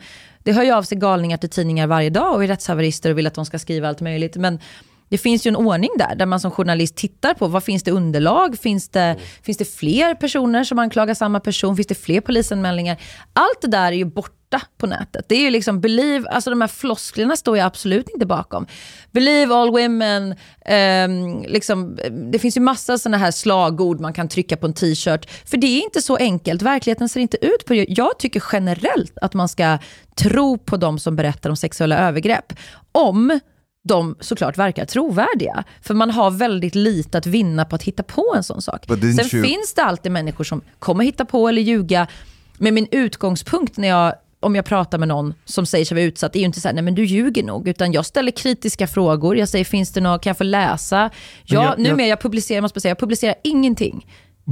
Om, jag inte har läst, om jag inte har läst underlaget. Jag tror man har väldigt mycket att vinna på att falskt kunna anklaga människor för något hemskt. Och bli beror ju helt på vad du menar med, alltså du menar socialt eller? På alla möjliga sätt. För till exempel, du själv nämnde ju att du var ensam och arg när du blev indragen i det här woke eh, Ja, ja, hyfsat ensam var jag, men inte, jag satt ju inte hemma och inte hade några kompisar. Men jag hittade en gemenskap, absolut, som Ja. var väldigt, den var sekteristisk. Den alltså var så här varm och sekteristisk. härlig då. Ja, och, och du nämnde också att du var deprimerad. Och, Mm. och, och jag tänker att om du, om en, säg en kvinna är i en utsatt position Mm.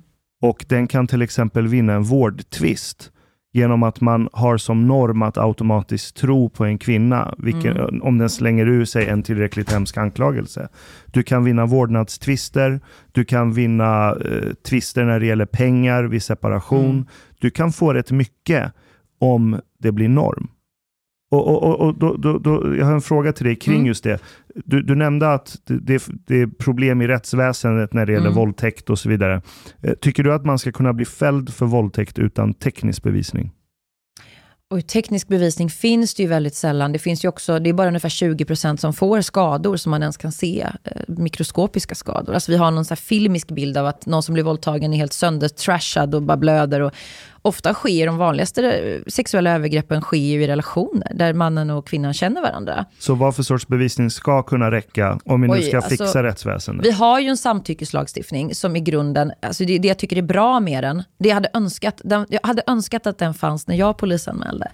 För då hade han tvingats svara på frågan, hur försäkrar du dig om att hon ville? För han har ju i princip erkänt att jag var halvt medvetslös. Liksom. Och han har erkänt att vi hade sex, tror han, kanske eventuellt, och det kanske gick lite snett. Han har ju teknik, tekniskt erkänt att han gjorde någonting med mig som inte jag sa att jag ville. Men kan man inte dra paralysargumentet att jag gav samtycke av rädsla? Alltså sju av tio får ju det här frozen fright. Men Mm. samtycke är ju inte att du inte säger, alltså samtycke ska ju gå ut på, sen har ju det dragit till sin spets att man ska skriva något jävla knullkontrakt, det är ju aslöjligt. Men att, Ja, knullkontrakt, det låter lite kul. Det låter lite roligt kanske. Nej, Cissi men, Wallins knullkontrakt. men om man är alltså så här i, i relationer, när man eh, när vuxna människor, det är jobbigare när man är tonåring, liksom. men om man säger men, könsmogna människor också, har, ska ha sex med varandra. Det, det börjar ju tidigare i sexualundervisningen. Och nu har man ju börjat i skolan och, och prata om just kommunikation och sex, och det är väl jättebra. Eh, men det där är ju såklart komplicerat. Jag har inget enkelt svar på det. Men samtycke är ju inte så komplicerat. Samtycke är ju att du faktiskt, kanske om det, om det är lite oklart, jag vet inte hur ni i polisen ser det, men om det är lite oklart så här, en tjej kommer in och gör en polisanmälan om våldtäkt eller något form av annat sexuellt övergrepp. Och så förhör man killen då som är anklagad. Liksom, vad gjorde han för att, om hon mumlade någonting, hon var jättedäckad, hon bara låg där helt still, då måste det ju vara den som är drivandes ansvar att faktiskt dubbelkolla en gång extra. Ska vi verkligen göra det här? Det kan man ju inte lägga liksom på en svinpackad ung tjej att liksom, i den situationen kunna freda sig. Men jag, jag har bekanta vars tonårsbarn, har, tonårskillar, hamnat i rätten för att de har haft sex med en tjej i samma ålder eh, som gav samtycke men ångrade sitt samtycke en vecka senare. Ja, det är ju såklart ett problem. Det är ju, man kan ju inte läsa människors tankar. Precis, och, och det är det jag vill komma till när det gäller just samtycke eller hur teknisk bevisningen måste vara för att kunna fälla någon för våldtäkt. Men vad menar du med tekniskt? Jag, jag, du Du tappar menar, mig det, där. även om man har sperma så kan ju den ha kommit dit eh, frivilligt. Ja, men, eh, om, du, om det är en, eh, säg att det är våldtäkt, även om det skulle vara, om ena personen säger att han har våldtagit mig, eller så, så kan ju den andra säga att det var helt och hållet frivilligt. Och då, jag menar, Då det, den då, tekniska det tekniska bevisen gör ju ingen skillnad. Det finns ju till och med situationer där det har funnits film. Alltså nu för tiden så kidsen filmar ju varandra, eller det gör väl många människor. Men eh, de liksom njuter av att dokumentera att de begår ett övergrepp på någon. Och till och med när man har då beslagtagit, jag har ju läst om sådana fall, sådana förundersökningar, när man har beslagtagit, om det är en eller flera killars telefoner och man ser att det är en ensam tjej som är i princip ja, avsvimmad eller däckad. Då har man ändå fria eller skrivit av eller i rättegång så har de blivit friade för att de menar då att nej men det var ett rollspel. Hon låg, vi, vi hade kommit överens om att hon bara skulle spela. Så jag håller med om att det är komplicerat och det är svårt och det är snårigt för det handlar om mänskliga interaktioner. Men om Amnesty ger Sverige kritik, skarp kritik för att vi bara fäller ungefär 5% av alla dömda våldtäktsmän, då är det ju i princip strafffritt att våldta i Sverige. Det är ju precis, i princip strafffritt. But, but don't you think that also, look, I, I have appreciation that, that this is a very, um, it's a very complicated problem, but at the same time, how, how do you really prove in most cases that somebody has raped somebody? If it's like, this is something that's like in a closed room most of the time and just those two people present, I mean, how? Det går ju, det går ju, det går ju att göra via form av eh, stödbevisning. Som eh, vad? som exempelvis om man har blivit utsatt, man kan kanske till och med smsar och berätta för någon anhörig väldigt tätt inpå. Det kan vara så till exempel att grannen ovanför eller bredvid har hört att det försiggått något problem som kan få, få fungera som ett stöd också. Så att på så sätt så kan man bygga ihop eh, någonting som är en stöd till själva händelsen. Men om du är det- tjej och lite slug så skulle du ju kunna ha bestämt allt detta i förväg och dra iväg sådana sms och köra. Alltså, Men alltså, var, vi måste bara, förlåt, för det här är så himla obehagligt tycker jag. Alltså ni är inte obehagliga, men hela den här debatten är så otroligt polariserad och jag tar ju verkligen på mig att jag har varit med och bidragit till den polariseringen du haft genom åren. Men när man pratar med män, en del eller ganska, ganska många män sådär, så har de era tankar. Och det, nu för tiden förstår ju jag att ni sitter ju inte här och planerar att våldta någon, eller hoppas jag, eller liksom tycker att våldtäkt är bra. Men ni har kommit från ett helt annat perspektiv. Och när jag pratar med kvinnor... Vi har, ju, vi har ju vänner, jag har ju vänner som har blivit anklagade för Ja. våldtäkt. Och då vill jag försöka förstå hur trovärdigt är det här? Ja men det, blir, det är klart att det kan förstöra hela ens liv om man är Ja. oskyldig. Jag förstår, 100 procent. It's, not, it's only 92% likely.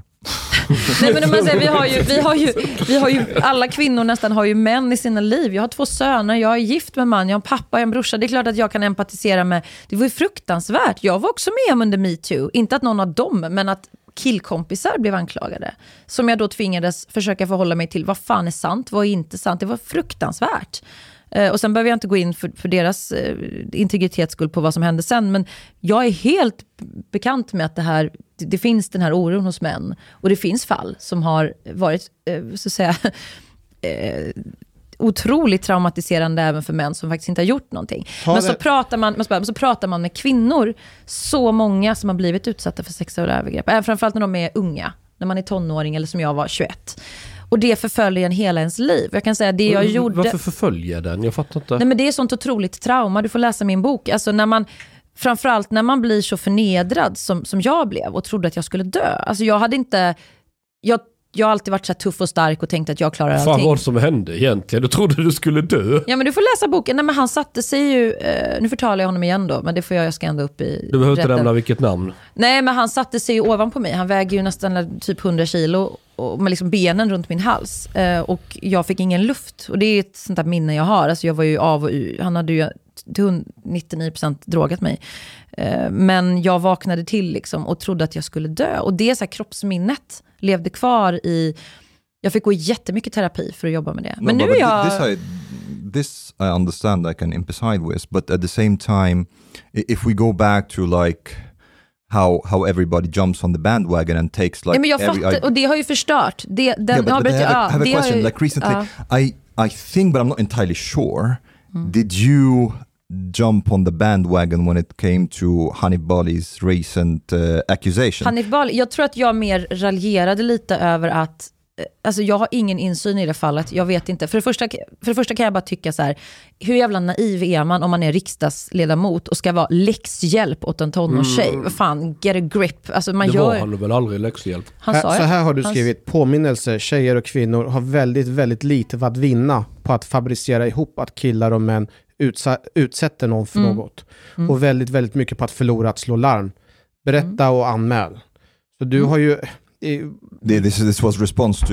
Det är ju vad du har Ja, det publicerat på din egen Instagram-konto. Mm. Och det är Men det de- här som är en del av problemet också, att någon eh, anmäler och sen så hoppar andra på och liksom kastar ved in i brasan. Ja, men det blir, jag förstår att du reagerar så, men att den som har blivit utsatt och den som känner att jag vill ha någon form av upprättelse, jag tror alla människor vill, jag tror att det är väldigt mänskligt i vilken del av världen du än tittar på. Alla människor vill kunna berätta sin historia fritt. Alla människor vill ha upprättelse om man känner att man har blivit utsatt för någonting. Det är väldigt mänskligt. Of, of course, but don't you see how problematic that could be if you actually don't have the facts and you don't know whether she's saying the truth or not? That you can basically, since you also have a very big platform, that you can contribute to, uh, to like ruining somebody without any evidence. Don't you see that there's there can be a problem in this? Det jag skriver där är ju att jag pratar allmänt. Jag pratar ju om att man har generellt, i min uppfattning, väldigt lite att vi- vinna på att But everybody fabricera understands that you're talking about this specific case. It was i samband med Alltså jag, det som hände. ja, alltså det jag tyckte mest var, jag tror att jag tog någon rubrik, rubrik där precis, att han... Ja. Han Så det, det var han. jo, jo, det var ju, Ja. alltså han är en superkänd person och det var all over the news. Det är klart att man tar publika exempel. Jag tror liksom inte att hans liv blir förstört för att jag skrev det där. Jag tror att det snarare var Han väl... var bara nära att ta sitt liv. Det kanske han var, det är ju fruktansvärt. Men jag menar, How, how would that have felt by the way? 'Cause Om han har tagit sitt he was- liv? ja. eh, det hade varit fruktansvärt såklart. Han har väl, jag vet inte om han har egna barn, men han har väl liksom familj och allting. Men jag känner inte att, att jag diskuterar sannolikheten att någon ljuger eh, och vad man har att vinna på att ljuga. Det hade inte jag liksom känt var mitt... Det ansvarade ju i så fall inte för hans... Mm. Den här Beslut att ta sitt filmen, liv. De rättslösa, Mm. vad har kritiken mot den? Det mesta var ju kritik innan den ens hade visats. Alltså det var ju kritik byggd på eh, spekulationer av folk som inte hade sett den. Så sen när folk väl hade sett den, den var ju ganska tam tyckte jag. Vi gjorde ju en SVT-vänlig version. Var det inte så att en utav, var det Maria Sveland? Vad hette hon? hon Min, min eh, kollega, Ja, exakt. ja. Hade inte hon varit på någon rättegång och fotograferat en eh, person som varit misstänkt för brott och publicerat det också på sin, sina sociala medier? just det. Men det kom ju, hon hade varit, vi- var på den rättegången tillsammans, det var en förtalsrättegång. Eh, men jag satt inte precis bredvid henne, så jag vet inte om hon har tagit en bild. Hon påstår att hon själv inte har, jag skulle aldrig fota en rättssal, men jag kan inte svara för om hon har gjort det. När jag såg den här, vi, vi såg den på bio på inbjudan Ja, från dig. Mm. Och ehm, ehm, alltså stundtals, i alla fall i början av filmen, var det lite sådär sektstämning, så som du beskriver. I, I salongen, Ja, jag. det var Mm. det. Så till exempel i början av filmen så går ni igenom Martin Timell, eh, Lasse Kronér. Eh, Det fick vi klippa bort sen. ja, den, den, den är inte med i SVT-versionen. sant? Ja, Okej. den är inte med så- Men på bioversionen, då är Mm. de med. Och så är det en sekvens där Lasse Kronér sitter, är det Stjärnorna på slottet eller vad det är? Nej, det är någon intervju tror jag. Ja, med andra intervju. stjärnor. Ja. Och då säger han att han, var in, han låste in sig i åtta månader Eh, och att han liksom åt ostbågar i princip. Och alla liksom hånskrattar i biosalongen sådär. Alltså, han är inte dömd för någonting Cissi. Han- nej, det, nej. nej, det tror jag inte. Men varför Nej. sitter man då på biosalongen och sk- avskarvar åt en man som har låst in sig i åtta månader, äter ostbågar och ni har med honom i den här filmen? Vad har han gjort? Vi hade ju, jag tror inte att jag hånskrattade, om andra gjorde det så får det stå för dem, men vi hade ju med, alltså det är ett ganska vanligt grepp när man gör dokumentär eller tv-format, att man, vi ville referera till liksom, hur har det sett ut? Framförallt eftersom vi skulle visa den i SVT. Hur har anklagade män då fått prata ut? Så ville vi göra ett litet collage med bara visa hur det har sett ut. Och sen skulle vi, skulle vi skriva då en textruta innan vår film började. Nu har vi liksom fått se det här. Vi hade ingen åsikt om att det inte borde ha visats eller att det var fel, utan bara så här det sett ut. Nu ska vi visa en annan vinkel. Liksom. Så det var bara ett citat. De skyldiga och nu ska vi visa de Nej, oskyldiga. absolut inte. Det sa vi inte. Vi sa bara att det här är personer som har anklagats för väldigt allvarliga saker. De har fått mycket utrymme att bemöta det. Medan kvinnor generellt som har anmält och eh, ja, fällts för förtal, till exempel. Jag har ju liksom blivit bannlyst. Jag får inte vara med egentligen i SVT längre. Alltså jag är dömd för förtal. Men jag är inte dömd för att ha ljugit.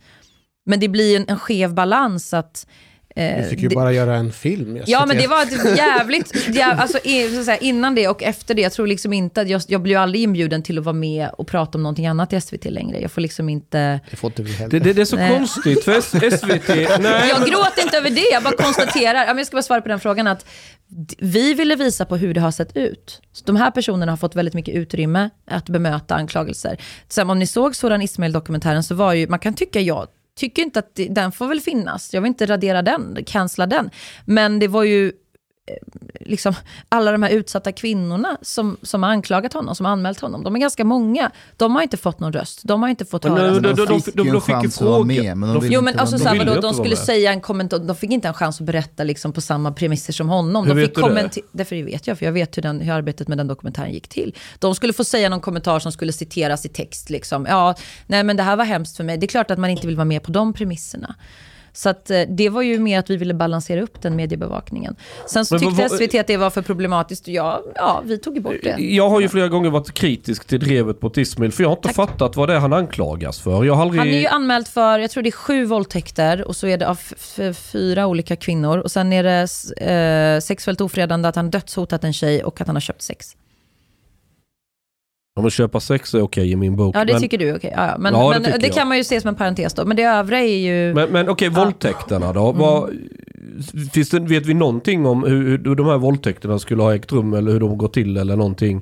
Ja, jag vet ju det. Men jag kan ju, vill inte sitta här och hänga Nej, med. då De är blir det med i förtal. anmälan. Jaha, Ja. just det. Nej, Just men det. alltså de här, jag har ju läst de här eh, förundersökningarna och så, så att, men det är ingenting, de här kvinnorna vill ju inte vara offentliga, så att jag kan inte sitta liksom och hänga ut deras Nej, nej, nej, det- detaljer om vad de har varit med om.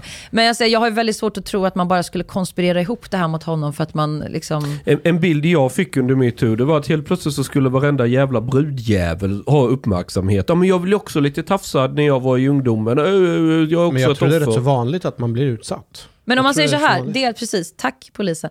Eh, du kan ha rätt på ett sätt, jag ska komma in på det. Dels så tror jag att metoo hade många fördelar, jag vet att metoo hade många fördelar. Baksidan var det man också kallar för victimhood, om ni har talat om det. Jag har inget bra svenskt offer... Offerkofta. Offer, nej, men off, Offerskap. offerskap. Offerskap. Att det finns ju faktiskt forskning, eller liksom, i alla fall studier på, eh, och liksom, det är välkänt inom den psykologiska världen, att människor, oavsett kön, eh, vinner ju på, i, i vissa kretsar och i vissa kontexter, på att vara offer. Att det blir liksom en... Eh, man, nej men man odlar ju en, eh, man får sympatier ofta, man får vara med i en gemenskap. Man, det, har varit, det tycker jag är ett jätteproblem inom feministiska rörelsen. Och då är inte bara offer kring, eh, för övergrepp, utan offer för allting. Jag är offer för att någon tittade konstigt på mig på gymmet. Jag är offer för att någon kille flörtade med mig. Ja, vad, liksom. För att Chang undrar om du har D-kupor. Ja, men man kan ju, man, man kan ju välja att vara en, en, eh, en helt liksom hudlös snöflinga, eller så kan man välja att inte vara det. Eh, De flesta människor kan faktiskt välja att bli utsatt för övergrepp och våldtäkt, är en helt annan grej. Men eh, nu när vi ska liksom ja, lägga alla de här äggen i den här korgen, att allting är liksom sexism. Allting, alla kan vara ett offer för allting. Och det kände jag ju under metoo, att det blev väldigt mycket så här, ja men jag jobbade med en kille, Han var, liksom, han var så sexistisk mot mig. Ja, vad gjorde han då? Nej, men det kunde man liksom inte riktigt... Det var hans jargong. Alltså, det, var, det var inga konkreta grejer. He hugged me too long. Men eh, det, det är ju en Nej men det var liksom, det var bara så här, ja vissa människor är ju, är ju jävligt osympatiska att ha att göra med. Det är inte olagligt, det är jättetråkigt att du kände dig kränkt av det, men det är inte samma sak som det vi pratade Vet om. du nu. vem du låter som nu? Du låter som Alexander Bard. ja, men vi gick även, Shots säga, det var någon gång så här, någon bara, ah, men du, eh, vi kan komma in på trans och prata om det också, där har jag fått mycket kritik. Det var någon som sa, du är som en, eh, du är som en nazist. För att det är någon nazist som liksom är emot, att det, eller som inte tycker att det finns mer än två kön. Jag bara, ja men nazister gillar också glass, det gör jag med. Det betyder inte att vi delar en massa annan eh, värdegrund. Mm, Samma med Alexander Bard, vi kan säkert ha vissa beröringspunkter där vi håller med varandra, absolut. But speaking of trans, are you a turf? Ja, Definitely, enligt många. Vad är turf? Transexkluderande radikalfeminist. Jaha. På vilket sätt då? Ska, byter vi ämne nu? Vi kan Nej prata- men jag, för jag hade Nej. en grej jag du tänkte hade, vi kan prata om det sen. Okej. Ja. Du pratar om alla ägg i samma korg. Ja. Och vad gränsen för våldtäkt, eller kanske inte det men så här. Det har jag sagt innan i podd att när du är tonåring så försöker du lära dig att bli vuxen. Det- Alltså kollar man fjortistjejer så spelar de en teater över hur de tror det är att vara lite äldre än vad de egentligen är. Det är och killar försöker också, du vet epatraktor och sen är det annat och de ska vara som stora och så här. I den åldern, ja, jag skulle säga ända upp till man är 25 utan, utan snack. Så är man väldigt socialt klumpig. Man gör dumma saker. Och så lär man sig av det. Oj då, det här var inte... Alltså det är så man lär sig. Det här var inte så smart, då gör vi så här istället och så vidare och så vidare. Och jag kan tänka mig en miljon olika grejer som... När jag växte upp sent 90-tal, tidigt 2000-tal. Och så polare gjorde grejer och sånt. Då var det så här liksom att Ja, ja, han gjorde bort sig och det var inte mer med det. Men idag så skulle man säkert se det som sexuellt ofredande eller kanske en mjuk våldtäkt av något slag eller så vidare. Medan då var liksom mer, och jag upplevde inte att tjejer mådde dåligt på det sättet. För att Så man kanske Frågade, inte du, pratar om frågade det. du hur de mådde? Ja, man pratade med en del tjejkompisar och sådär. Ja, men han är lite Alla vet ju att han är lite CP. Skit i det. Ja, ja, vi glömmer det. Nu, nu festar vi nästa. Eller hon verkade glad. Jag tror inte... Men jag, jag har en teori och det är att om omgivningen börjar Åh nej, vad blev du utsatt för? Och, och, och, och, och så ska alla liksom helt... Då förstärker man det här och så, och så känner man själv att oj, vad var det egentligen som hände? Det Ja, men man värre. validerar. Men jag, jag, jag, så här. Alltså att man liksom för, Ja. omgivningen förvärrar grejen. Yeah, but th- there have been women who, i, efterhand, they said like after all this, now they have realized Ja. that they were raped. Ja, Mm. men det, det måste man ha raped? Jo, det kan man förstå. För att jag menar, sexuella övergrepp är ju, det, som sagt, det är vanligast i relationer man känner varandra. Det, det ovanligaste är att du går på gatan eller i skogen och så kommer någon Inte om du är afghan. Nej, men det, han- han- se om Mustafa vaknar lite. Jag ska väcka honom där. Jag bara, nej nej, nu kommer woke. Jag bara, det finns män i alla kategorier som våld. Det finns det verkligen. Men våldtäkter ser olika ut. Och ehm, eh, när du har varit i en relation med någon, där du då har eh, tjatsex, är ju väldigt vanligt. Vissa menar, att, men vissa menar att det, är- det beror på hur det har gått till. Vad är tjatsex? Nej men det är väl att man Snälla, känner i snälla. en... Du har missat det. Nej men att man känner, jag, vad jag har förstått definitionen, jag har aldrig varit med om det, tror jag inte i alla fall, själv på det sättet. Men har inte du tjatat dig till sex någon Det har gång? jag säkert gjort. Ja, titta du är Absolut. våldtäkt. Jag Jag är våldtäktskvinna, Nej, men förlåt det är väl mig. liksom, om du redan är i en relation som kvinna då, där du har en jävligt, eh, ska säga, dålig man, alltså en man som inte respekterar dig, en man som inte Jag vill respekterar kolla dina hockey gränser. istället. En Ja, men feminist. sluta nu Jack. Nej men som liksom, eh, som inte ser på dig som en jämlike, utan de pratar om jämställdhet då. Eh, och så tycker han att du är skyldig honom att ha sex. Och så vill inte du. Och då kanske han eh, bestraffar dig på olika sätt socialt. Han kanske mm, ger dig jättedåligt samvete för att du inte vill ha sex med honom. Han kanske utpressar dig på något sätt och säger, ja ja, men vill inte du ligga med mig nu så kan du ju ehm, Ja, så får du liksom different from betala det här. Alltså att man, man använder och man har ett övertag. Vilket, Yeah, but that, that, that's, uh, that's something different. That's um, Alltså jag vet inte om man ska kategorisera det som ra- rape, om man ska kategorisera det som, no, no, ö- no. I som mean, it's våldtäkt. different from shot sex. Ja men det är väl en, som när man, det tycker jag är så jävla svårt att prata om gråzoner. För att gråzonerna är ju oändliga och just det här med subjektiva, jag förstår vad du menar Chang, att en ung tonårskille, fan jag har själv söner, man är ju jävligt stressad över att de eh, liksom ska göra någonting när, om, om, eh, när det- de det- är det- tonåringar. Men jag får bara säga klart. Och att det ska bli en sån situation. Jag har en kompis vars var med om det med sin son. Han blev anklagad för eh, våldtäkt och han hade inte alls uppfattat det så, enligt honom själv i alla fall. Vad gör man då liksom? Vad, jag förstår att det inte är svart eller vitt. Jag förstår att det finns massa gråzoner där någon en tjej har känt sig utnyttjad fast hon inte har signalerat det. Eller så har hon verkligen signalerat det och killen inte ens har lyssnat. Alltså det är skitsvårt. Jag, tror, Jag har inga svar. men Jag vet jag, inte. Jag tror att svar kan vara att dels hjälpa tjejer, unga tjejer, få lite mer skinn på näsan att ja, ja, att, och jag säger inte, det är inte för att ursäkta saker utan för att mm, det inte ska bli att de mår jättedåligt och det följer hela livet. Mm. Och sen kanske säga till killen, ja men nu låter jag som en, eh, jag vet inte, sharia-imam eller något. Men bjud ut bruden, var lite trevlig mot henne, liksom försök komma förbi det. Alltså så det, om det går, om, inte om någon uppenbart har slagit, någon har våldtagit, liksom det är helt. Men just det här att, sex är ju bara en förlängning av socialt samspel egentligen på sätt och vis. Ja men det är det ju. Ja. Och det, det är ju Och, och du kan ju ja. vara so- socialt klumpig på må- på många andra sätt än just sex. Men vad gör Mm. man i de lägena? Ja, då försöker man väl kanske rätta till det på något sätt eller be om ursäkt eller och så drar man ett streck och så kanske man är kompisar eller vad det Nej, är. men för, för att av, liksom, av, ringa in det här ämnet. Jag tror ju inte att metoo eh, egentligen har minskat antalet våldtäkter. Jag tror inte att, som du pratade om det här, man hoppar på the, the bandwagon, liksom, att jag tror inte att det har gjort det bättre för massa tjejer, unga tjejer ute i Åmål eller i Fittja eller i va- vanliga människor liksom, som inte tillhör någon form av eh, eller woke eh, epicentrum här på Södermalm. Jag tror ju att vanliga människor, vanliga kvinnor, vanliga tjejer har ju inte fått det särskilt mycket bättre av metoo. Däremot så har det skapats en kultur där man kanske lättare kan prata om man har blivit utsatt. Man känner att man har eh, större möjligheter att berätta för någon och bli trodd till exempel.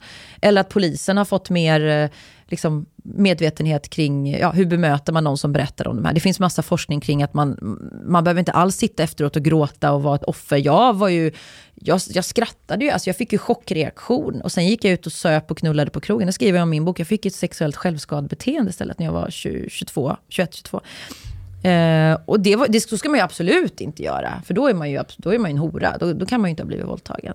Så att det har ju ökat medvetenheten, men jag tror inte liksom det du pratar om ute på landsbygden, att, Ja, alltså, att de här sexuella interaktionerna har blivit lättare, det tror jag inte. nej, men jag tänker, Eller mindre komplicerade, Jag är uppväxt lite med epatraktorer, raggarbilar och sådär. Och jag Ja. upplevde att det var en större tolerans för att någon kunde begå ett snedsteg. Men folk kände sig också tryggare med varandra. Ja, men det, om du säger så här, det gäller ju ofta att se flera, nu blir jag woke här igen, men det, det står jag för. Se flera personers perspektiv. Att om en kille kallar det ett snedsteg, en tjej kanske inte upplever det så. Det hon var med om var ju inte ett snedsteg. Nu pratar du för killar, Chang. Vi, Nej, nej, jag pratar från den situationen när jag växte upp.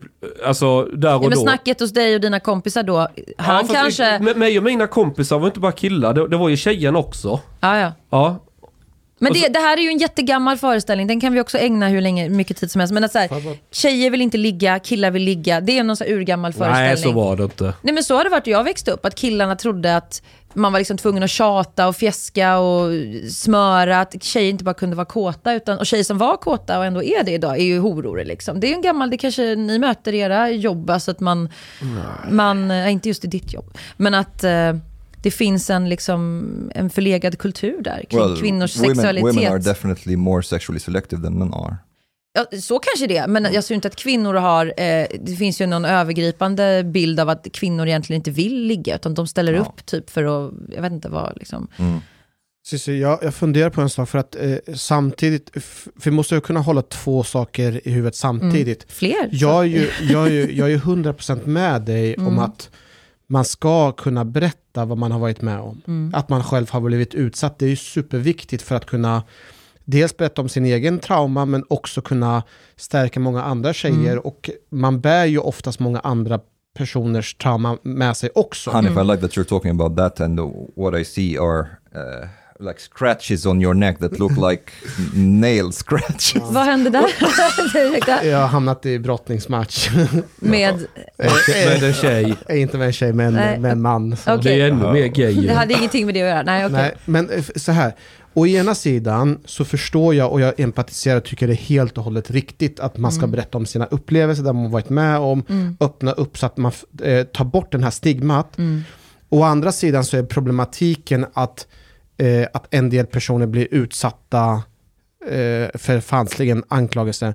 Men från när du gick ut med hashtag i, kring den händelsen, Metoo tänker jag. ja, ehm, eh, upplever du att du själv har eh, skiftat i dina tankar kring vilka detaljer man ska berätta och inte berätta? Eller är du fortfarande Nej. fast vid samma eh, Cissi Wallin för 2017, samma Cissi Wallin 2022? I Nej, sina tankar kring vad man kan berätta? Jag förstår. Jag, jag, det, jag, det jag tycker nu, om jag, jag tror jag var inne på det i början, jag vet inte. Men jag hade gjort metoo annorlunda idag på det sättet att jag hade fortfarande berättat det jag skrev. Att jag har polisanmält den här personen. Och det, ni kanske inte har läst min bok eller läst eh, ja, bakgrunden lite mer varför jag gjorde det. Men det här var alltså en person som jag visste hade utsatt många. alltså det var en systematisk, ett systematiskt beteende. Jag hade kontakt med flera kvinnor han hade utsatt. Och alla var väldigt unga när det hände. Det kom fram ännu fler kvinnor efter metoo. Det var, tidningar gjorde ju granskningar där man pratade med, det var 12, jag, 11 stycken plus mig som berättade om honom, vad han hade gjort. Så där var det ju inte liksom, det handlade ju om något som var så tydligt för mig, att det var ett maktmissbruk. Och det, eh, att det skedde just i min egen bransch, gjorde ju att jag hade under alla år behövt vara den som duckade och parerade och liksom blev utmålad som en galning som ljög och allting. Nu kände jag att jag frigjorde mig från det. Jag berättade det jag upplevde att jag varit med om. Jag sa att ni får göra vad ni vill med informationen. Jag är beredd. Jag skrev till och med det, att jag kanske blir dömd för förtal. Då får jag bli det. Det här är min yttrandefrihet. Jag tror på den. Idag hade jag valt att dra mig undan efter det. Inte skriva något mer om metoo, inte ta någon annans fight. Inte kommentera så mycket kring metoo, utan bara säga jag äger vad jag har gjort, sen får ni andra vad fan göra vad fan ni vill. Liksom. Ni, ni, får, ni får äga era berättelser. Men det jag gjorde och det jag drogs med i var att jag också blev väldigt emotionell, att jag, jag ville stå upp för andra. Och det vill jag fortfarande, men idag tycker jag ju att man måste äga sin egen berättelse. Jag vill liksom inte hänga ut någon annan åt någon annan. Det, det tycker jag är förtal. Om jag sprider att någon berättar för mig att du har gjort någonting. Då får hon eller han berätta det. Det ska inte jag, det får inte jag, liksom, det ska inte jag ta. Jag måste berätta en sak. Ja, varsågod. Du vet att på grund av dig så har jag ett nytt språk i sängen när jag ligger hemma med en Polina. Snälla berätta lite mer om ditt sexliv. Jag känner att jag verkligen vill Nej, jag ska inte gå in på några detaljer, men efteråt, de, efter de där fyra sekunderna över och så ligger man där lite Skönt att trött. du är ärlig i alla fall med Och så det. Ja. säger hon kanske så här, ah, fan jag är lite hungrig. Då brukar jag svara hashtag. För det är hashtag metoo. Ja. För innan så sa jag hashtag metoo, men nu säger vi bara hashtag. Hashtag. Alltså jag också. Du, är, du vill äta Eh, ja, efter, hon säger jag är hungrig sex. eller ja. jag behöver gå på toa. Då svarar jag hashtag. Då betyder det jag också. ja, men det är väl bra. Ja, så du att ni har- kan ha ett universellt språk. Eh, Ja, det har blivit eh, det är Ja. tack vare Sissi. Men jag menar, det var ju, metoo blev ju på ett sätt som jag faktiskt inte hade förutsett. Och det, det här att det blir ett, så, Det var som att det var på ett sätt innan och sen vände det och så blev det liksom en... en, en eh, där håller jag väl med Alexander Bard just på det sättet. Att, Och- Mm. Men det är en sak jag inte greppar här. Så, så, nej men jag måste bara säga för in, innan jag Mm, blir citerad okej. fel på att jag håller med Alexander Bard. Nej, nej, nej, jag vill Nej ha men att det, det, liksom, det blev ju en, en, en masspsykos på, på både gott och ont, om det nu finns bra masspsykoser. Men där också det här med victimhood skulle in och där vi på något sätt, folk fick liksom panik och det skulle metooas överallt för saker som inte ens var metoo. Och eh, ja, alla ägg glas i den här korgen. Det är klart att det blir, eh, kan bli, och med sociala medier och algoritmer på det, det blir inte jättebra på alla sätt, nej. eh, på, på, på vilket sätt tas din yttrandefrihet ifrån dig om du berättar allt du har varit med om, Mm. men inte får nämna namnet på personen? Ja, motfråga. Varför ska jag, varför ska jag inte säga namnet? Var, varför skulle jag låta bli när det är en Till- person För jag... det är förtal. Ja, det kan man tycka. Men jag Men tycker nej, man kan inte tycka det. Det är förtal. Inte. Ja, det är det enligt det, hur den svenska lagen tillämpas just nu. Men det är ju inte säkert Europadomstolen håller med om det.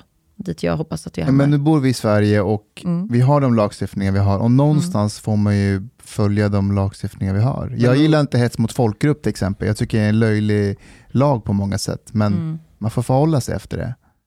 Ja, det kan man ty- jag tycker att det här har ju mer handlat för mig om, eh, man får väl se det som en civil olydnad då. Att jag, hade, jag försökte i många år att berätta den här historien eh, utan att nämna namn. Det hände inte ett jävla skit.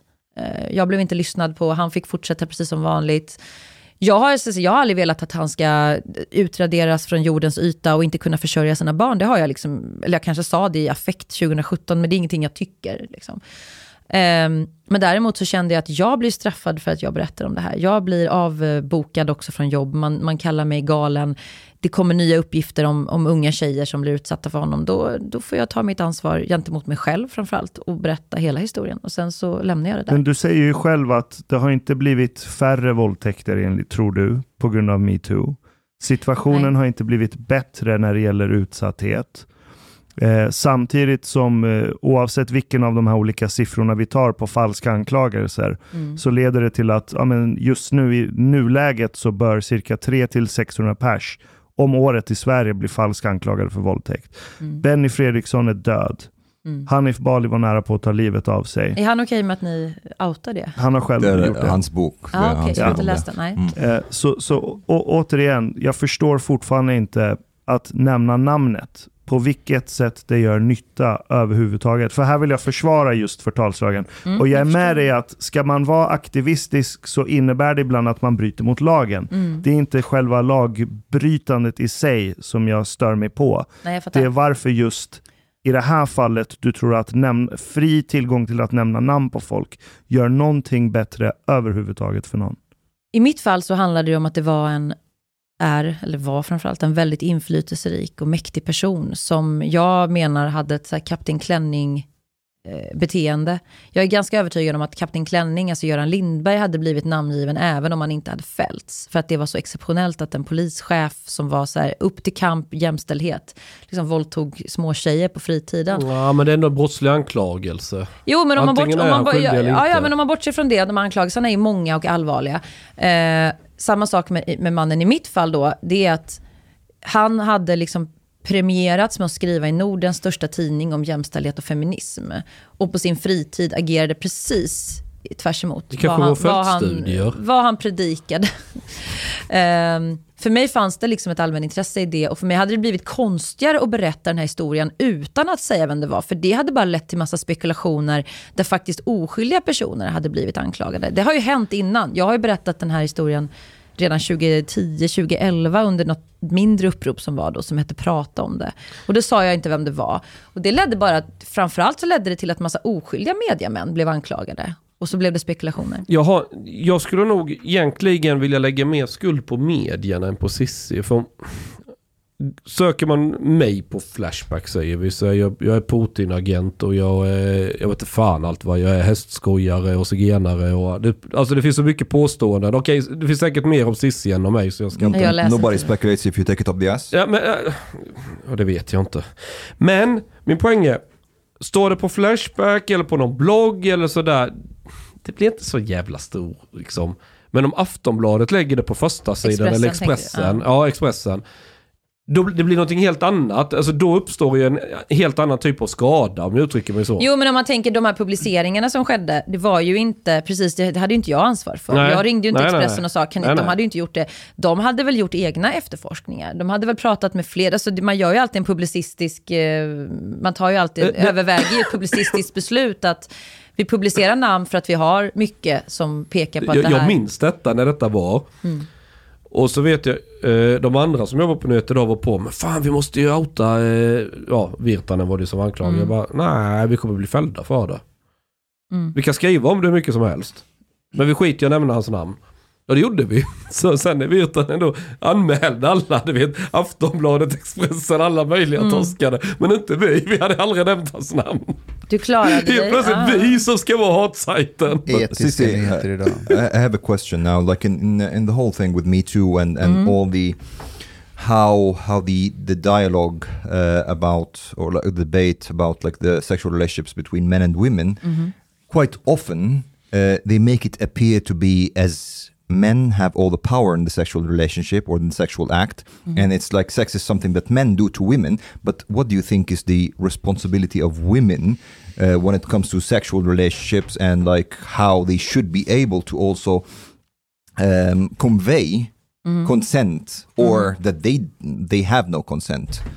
Alltså feminismen idag är ju också väldigt mycket... Mm, det är många som tycker att det är svårt. Alltså tjejer, kvinnor tycker att det är svårt att vara feminist. För på en, å ena sidan ska man vara så himla woke och säga rätt saker.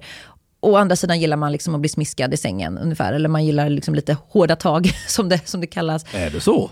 Ja men alltså det är ju inte ovanligt att Ja. vi är också uppfostrade med porr och titta, alltså att man är människa och man... F- Feministtjejer vill bli smiskade lite på stjärten i... Jag tror inte du ska ta det som en allmän sanning. Jag, jag säger bara att det är ju det är ungefär som så här, varför har jag smink? Jag är feminist. Varför har jag höga klackar ibland? Varför har jag långt hår? Alltså, vi är ju produkter av vårt samhälle och jag tänker inte politisera allting jag gör. Jag tänker inte se det som, det är det som är det här woke, som söndrar all glädje. Att du då ska leva exakt som du lär. Du får aldrig skratta åt ett grovt skämt. Du får aldrig vara politiskt inkorrekt. Du får aldrig vara normativ. Eh, så att visst, eh, men jag ska bara säga det också, jag kommer dit, men det jag har motsatt mig som jag har fått väldigt mycket kritik för i mina egna led fortfarande. Jag har ju många följare ännu som är väldigt feministiska, alltså woke-feministiska. Det är att jag har ifrågasatt hela den här normkritik You will lose all of them after this episode. Exakt, jag känner det som ett reningsbad. Nej men den här normkritik eh, tjofräset, att den här, nu har jag sett den här pyramiden, våldtäktspyramiden. Den har jag ju delat väldigt frekvent innan, alltså för inte så länge sedan. Hur långt upp på den är jag just nu? Ja, du, är, du är above, du har liksom exploderat som ett atommoln ovanför toppen. Nej men den används ju så I här, utbildning också. ja. Och den, Är det sant? Det finns ingen... utbildning. Ja, ja, ja. Och den är liksom bara, den är egentligen en folkmordsgiraff. Nej men den är egentligen, den är baserad, den är egentligen baserad på folkmord och är mycket, mycket mer komplex än, än man, kan inte liksom, man kan inte göra en sån förenkling av, av saker som man har gjort. Jag vet inte vem det är som har gjort den från början, men den används liksom den används av många, många profilerade feminister. Oh, wait, are you saying that jokes don't lead to rape? Nej men exakt, det gör inte det. Eller det kan göra det. Det är klart att du kanske skämtar nu och går och våld. Det fan kan inte jag veta. Och känner Men du dig inte lite, lite, lite, lite våldtagen och då trots mina grova... av dig? Nej men gud. Du skulle, om det är fyra sekunder vi pratar om så hade Ja, jag nej, märkt ändå. Så att det, nej men liksom det, det, är inte, det är inte det som skapar våldtäktsmän. Jag som ändå har... Jag har varit inne på att skriva en bok och åka och träffa, det har ju Katarina Wenstam redan gjort, men det kan ju skrivas fler böcker. Alltså intervjua dömda våldtäktsmän. Och, och även människor som jobbar med dem i fängelse och så här. Och vad liksom, Ja, vad säger de? Nej, det vet jag inte, för jag har inte pratat med dem än. Men Katarina tror jag skrev någon, det var länge sedan. Men alltså det, det jag vet om forskningen kring varför man våldtar, det är ju, det handlar ju ofta mycket, alltså det är flera parametrar, men det är ofta väldigt trasiga barndom. Alltså män som har utsatts för någonting själva i barndomen, eller har haft eh, mycket trauma i barndomen, våldsam pappa, utsatta mamma. Det handlar också ofta, ofta om psykisk störning, alltså som är medfödd. Eh, så, man har en, svårt med empati. Det handlar om eh, Ja, jag, jag kan inte alla parametrar, men oavsett så är det ju inte liksom att man drar några pattskämt och sen så eskalerar det och så blir man våldtäktsman. Sen kan man tycka det är sunkigt med pattskämt. Men använd inte den här felaktiga pyramiden och sprid liksom skrämselpropaganda. För det är då de här rollerna cementeras, att kvinnor och män, och så den här polariseringen som vi pratade om. Att jag har suttit och sagt, och många fortfarande säger att eh, alla män förtrycker alla kvinnor. För det tycker jag ju inte. Det är ju helt absurt. Hur då? Hur, skulle du förtry- hur förtrycker du mig just nu? Jag känner mig inte alls förtryckt. Eh, Men det är ju för att eh, Hanif egentligen är en kvinna. du identifierar dig. Vi kan prata lite om trans då kanske, eller? Vill yeah, ni... but just answer the question first. What do you think is the Ja. responsibility of women when it Där var comes din to... fråga. Ja. Eh, nej men som i alla mänskliga relationer så är väl ett eget ansvar att kommunicera vad man vill och vad man inte vill. Vi kan ju inte så här, feminister kan ju inte heller begära av varann eller av män att vi ska läsa varandras tankar. Utan sen finns det massa olika aspekter att det kan vara liksom ojämställdhet i en relation. Att mannen har ett övertag, alltså inte bara rent kosmetiskt, jag på att säga, men små, små grejer, liksom att han är, har 10 000 mer i lön eller någonting, för det tycker jag är en liten, liksom, liten sak i sammanhanget. Utan det finns ju relationer där kvinnor faktiskt verkligen blir förtryckta av mannen de lever med. Det vet vi ju med relationsvåld och allting. Där är det ju jättesvårt, även om hon säger nej så lyssnar kanske inte han, eller han kanske blir triggad när hon säger nej och kör på ännu hårdare. Men if, om man pratar om fungerande relationer, Ja. sunda relationer mellan män och kvinnor, så har man ju givetvis lika stort ansvar att säga ja eller nej, eller tack, nej tack, eller ja tack. Liksom. Självklart. Jag tycker inte att kvinnor...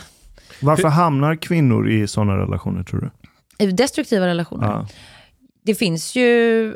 Ehm, jag vet inte hur många av... Det finns ju kvinnor som utsätter män för... Ofta är det ju inte våld, våld. Det är ju ofta mer... Eller det kan ju vara våld. Det kanske du har mött i ditt jobb. Men det är manipulation då, psykiskt våld. Det är väl vanligare att män blir utsatta för tror jag, än kvinnor.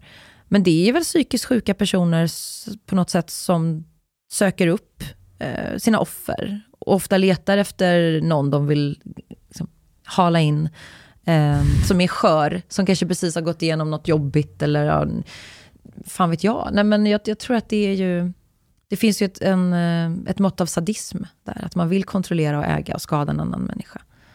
Och det är ofta väldigt... Man, det, det, är ju, det får man ju höra ofta och det stämmer ju att en våldsam partner eller man då ofta som det är, slår ju inte första dejten. Han, han kanske är fantastisk, han köper presenter, han är jättekärleksfull. Och så blir man kär eller i alla fall ja, in, liksom betuttad i den här personen. Och sen kommer det här destruktiva beteendet eh, successivt. Fun that we're having this conversation on Valentine's Day as well. Ja, skål. Jag firar inte. Jag, gör ni det? Firar ni alla hjärtans dag? Ja, jag måste nog köpa något om jag inte ska få stryk när jag kommer hem. Men det är också det här plikttrogna som jag har väldigt svårt för. Jag har svårt för... eh, alltså vi köper inte sådana presenter till varandra. Vi kollar på en film istället. En porrfilm. vi, kollar, vi kollar på en dålig sån här action, typ Liam Neeson-film när barnen har somnat och äter chips. Vad, vad finns det för varningstecken tror du? För, för jag har hört förut att så här, ett varningstecken på att du träffar en farlig psykopatig man, det är Mm. att han är väldigt snäll i början. Ja, Men- nej. Ja, jag säger inte att du har sagt det, men Nej, menar att det är en väldigt fin man kommer ju också förhoppningsvis vara snäll i början. Ja, Men vad, vad, vad tror du finns för varningsflaggor man kan leta efter i början i en relation? En, en väldigt tydlig varningssignal som jag, eh, jag själv, alltså jag blev inte våldtagen och slagen, men jag har varit tillsammans med en man eh, i ett år för flera år länge sedan, som var väldigt kontrollerande och elak. Liksom. Sen lämnade jag honom och det gick ju bra. Han, han lever och jag lever, så att det gick bra för oss båda. Men eh, där minns jag, och, eller framförallt när jag har läst på om verkliga så att säga, destruktiva relationer, där det är just våld och övergrepp och så. Eh, att person, mannen då i fråga vill att det ska gå väldigt fort. Att han kanske friar efter två veckor, att han, vi ska flytta ihop direkt. Han vill låsa in snabbt. De, alltså jag tycker ett sunt beteende är att man tar det lite lugnt. Man, kanske, man kan bli kär och så. Sen tror inte jag på kärlek vid första ögonkastet, men man, man dejtar, man har roligt, man reser, det gjorde vi.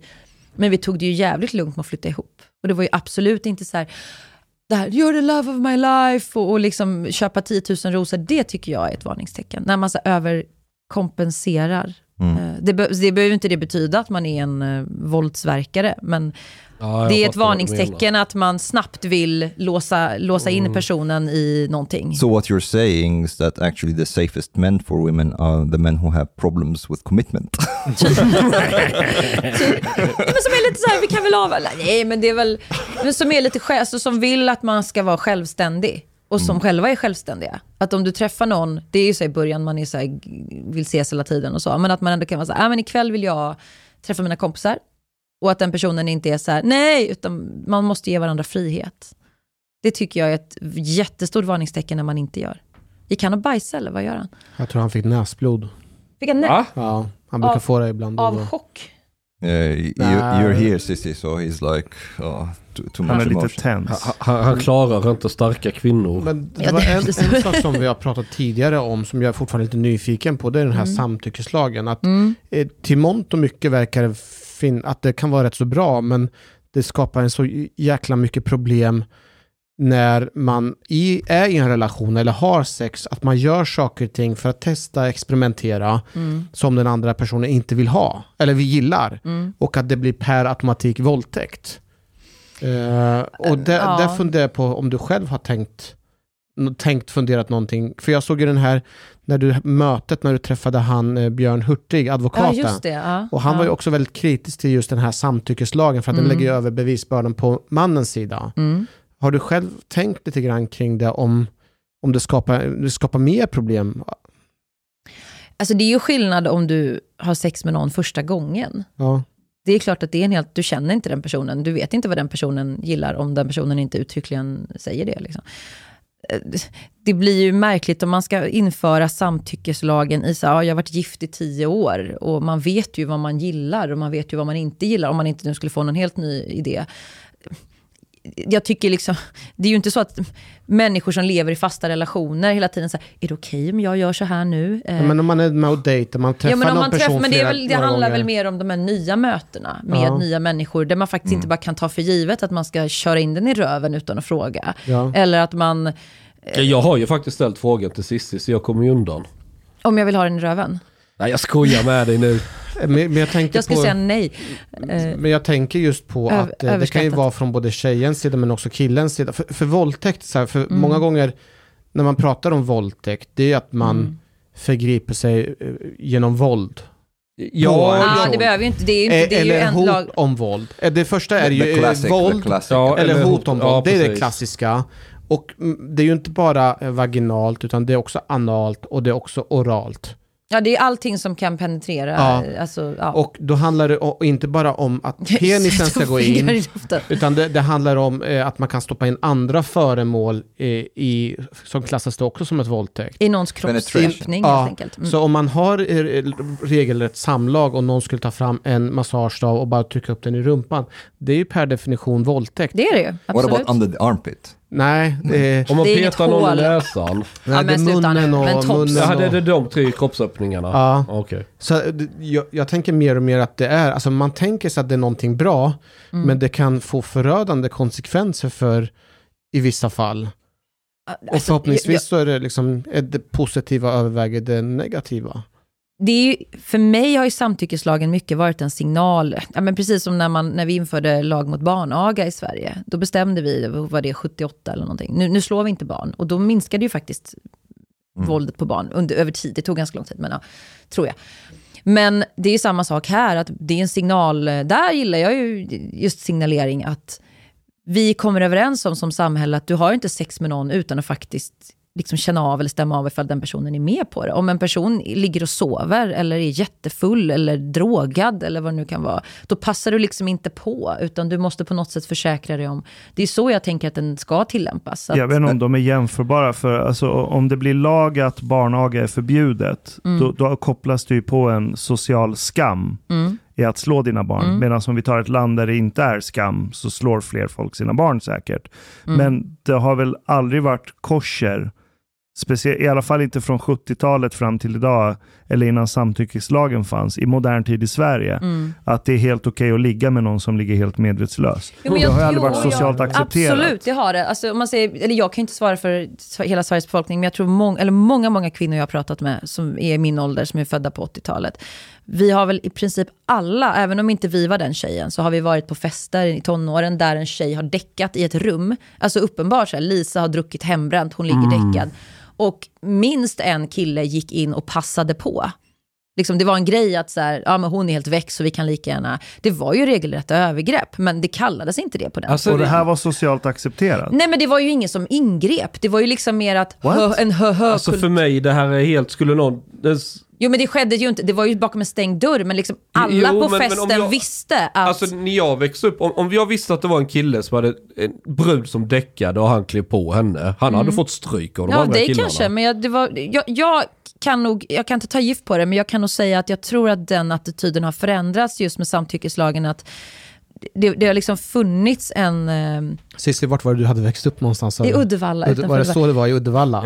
Ja, men alltså, va, det, det är för liksom en mentalitet att en, en tjej som är, är lite väck eller mycket eller mycket, mycket eller lite väck, liksom, kan man göra lite vad man vill med. Jag Absolut inte alla Well, killar. but speaking of Me Too and some tick, I think also like Men- a lot of guys have been like a, a bit paranoid and confused, especially in the beginning, especially if you're if they like. So during Me Too, I, I Mm-hmm. had just come uh, here to, to Stockholm, and uh, I was like, okay, maybe just like the women here are fucking crazy. So I was like, what am I supposed to do now? so I was like, I started like, okay, maybe I should ask before like doing stuff. And then men det är väl they started. No, they thought it was pretty weird. Men det beror på hur man... Men det är för att du är arab, ingen förväntar sig att en arab... Ja, kanske, kanske det. But, uh, but they, they thought that it was uh, pretty strange that I would ask about like stuff like, and this was like women that I just met. So I'm Ja. thinking, oh, maybe I should just like be, there should be more clarity. They'd be like, do you really have to ask about, just do stuff. Men det kan ju bli, det kan ju bli jättekonstigt, det förstår jag ju. Yeah, and Ja, then I was like, okay, and I just kept trying, and then I was like, okay, maybe I should try another strategy. Then, then I started to be like, okay, here, I will, I will say to the girl, so here, I'm going to do my thing, and if there's something that you don't like, just tell me to stop. And then they, they're like, a look of horror on their face. What are you going to do? Tortyrväska liksom. Klingsåg. Bara, Jag tänkte sätta på den här sågen nu. Nej men det är väl klart att det, och det skulle jag vilja liksom föra till protokollet här. Jag, för, enligt min uppfattning så, så handlar ju våldtäkt och sexuella övergrepp handlar inte om, det handlar ju inte om sex, det handlar om makt. Mest, det kan handla om sex också, men det handlar om makt. Att normalt fungerande män, som tack och lov är majoriteten, vill ju inte ha sex med en kvinna som är rädd eller skriker nej eller eh, Nej, det sover vara- det- eller liksom... Det låter som lite avtändande faktiskt. Jo, men man vill väl ha den här just den interaktionen, att man bekräftar varandra, att man kan ha roligt tillsammans och njuta liksom ihop. Det är inte så att man, man tänder, alltså det är ju en störning på något sätt, att man tänder på att någon är hjälplös, att någon är drogad, att någon är rädd. Det, det liksom, kan vi väl komma överens om. Ja, för mig, alltså jag vet att det... Och sen hur många som har den Ska störningen, man, det ska vet man jag ha inte. sex med en tjej, så vill, man vill ju inte ha sex med henne om inte hon vill ha sex med en själv. Nej, det är rätt så avtändande om det är Ja, passiva. alltså minsta lilla man märker att hon kanske inte är så sugen, då blir man ju själv så här. Ja. Ja, men tänk liksom extremt exempel då med Göran Lindberg som, är, som vi kan prata om, han är ju dömd.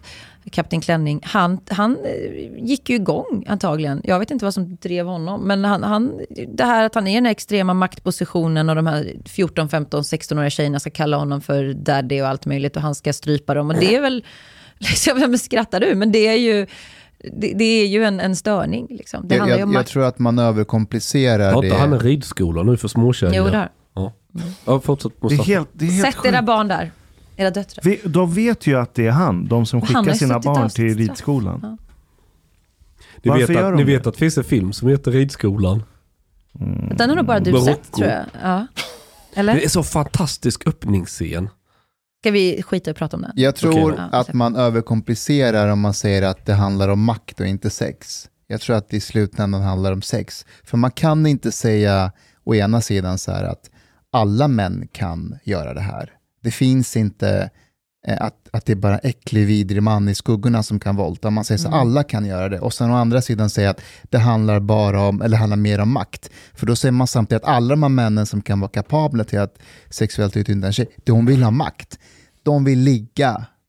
Det, det kan du absolut ha rätt i. Jag tänker ju lite mer på extrema fall där det är Där är någon är, är, är liksom inte medveten eller där det är väldigt mycket våld. Men det är klart, sen finns det ju massa sexuella övergrepp och våldtäkter som begås där kvinnan bara fryser till och inte rör sig, men hon är ju vaken och hon är med. Och hon... Eller tjatsex till exempel, Ja. om man inte vill. det är inte makt, man vill Nej, ligga. men liksom. sen kan vi diskutera, är tjatsex våldtäkt? Alltså, Men det är inte det. Nej, okej. det beror men- på situationen. Jag kan No, but I mean, but okay, what, what, how are you defining short sex? Short Nej, men sex det is kan like ju- you, if you're trying, if you're persistent and you're like, she says no and you're like, oh please, Nej, come jag skulle on. inte säga att tjatsex är våldtäkt. Om det inte är så att han, eller hon, men ofta är det en man, som, som då inte ger sig, att det eskalerar i hot. Hot att liksom, om inte du har sex med mig så kommer jag göra det då är här. det eller- inte Det är inte längre. Nej, men jag menar det kan ju Fast jag var med om en situation där, jag vill inte outa någon så jag ska inte säga för mycket detaljer, men eh, vi var på en båt. Och ni vet så här hytter. Och, i, och det var så här fyra bäddar i hytten. vara... Mm. Och mitt över mittgången så var det en tjej som låg på sin brits. Och så var det en, en kille i sällskapet, vi var ganska många. Eh, som, han var full och han ville verkligen ligga. Och han tjatade något djävulskt på henne. Och, det, och det var, hon var så tydlig med att hon ville inte, hon ville bara sova och allting och ville vara i fred. Men han kunde liksom inte ta det. Så vi, vi, vi, jag tror vi var två killar som försökte liksom följa med nu, liksom skit i det och prata Mm. med honom och få honom. Men det, det var som att det var helt omöjligt. Det var, det var, En låsning. ja, ja, ja det, var, det, var, det fanns bara en libido i huvudet, en reptilhjärna. Någonting annat existerade inte. Nej, men om man tänker då, om, om, om det börjar som tjatsex. Ja, Var, jag var, varför nästan- frågar man ens om man ändå tänkt göra det? Nej men alltså du? jag hade om hört hur han hade- tjatat där liksom. Och jag, jag började nästan bli lite orolig att det, det, här, det, här, är- Ah. det här känns inte bra.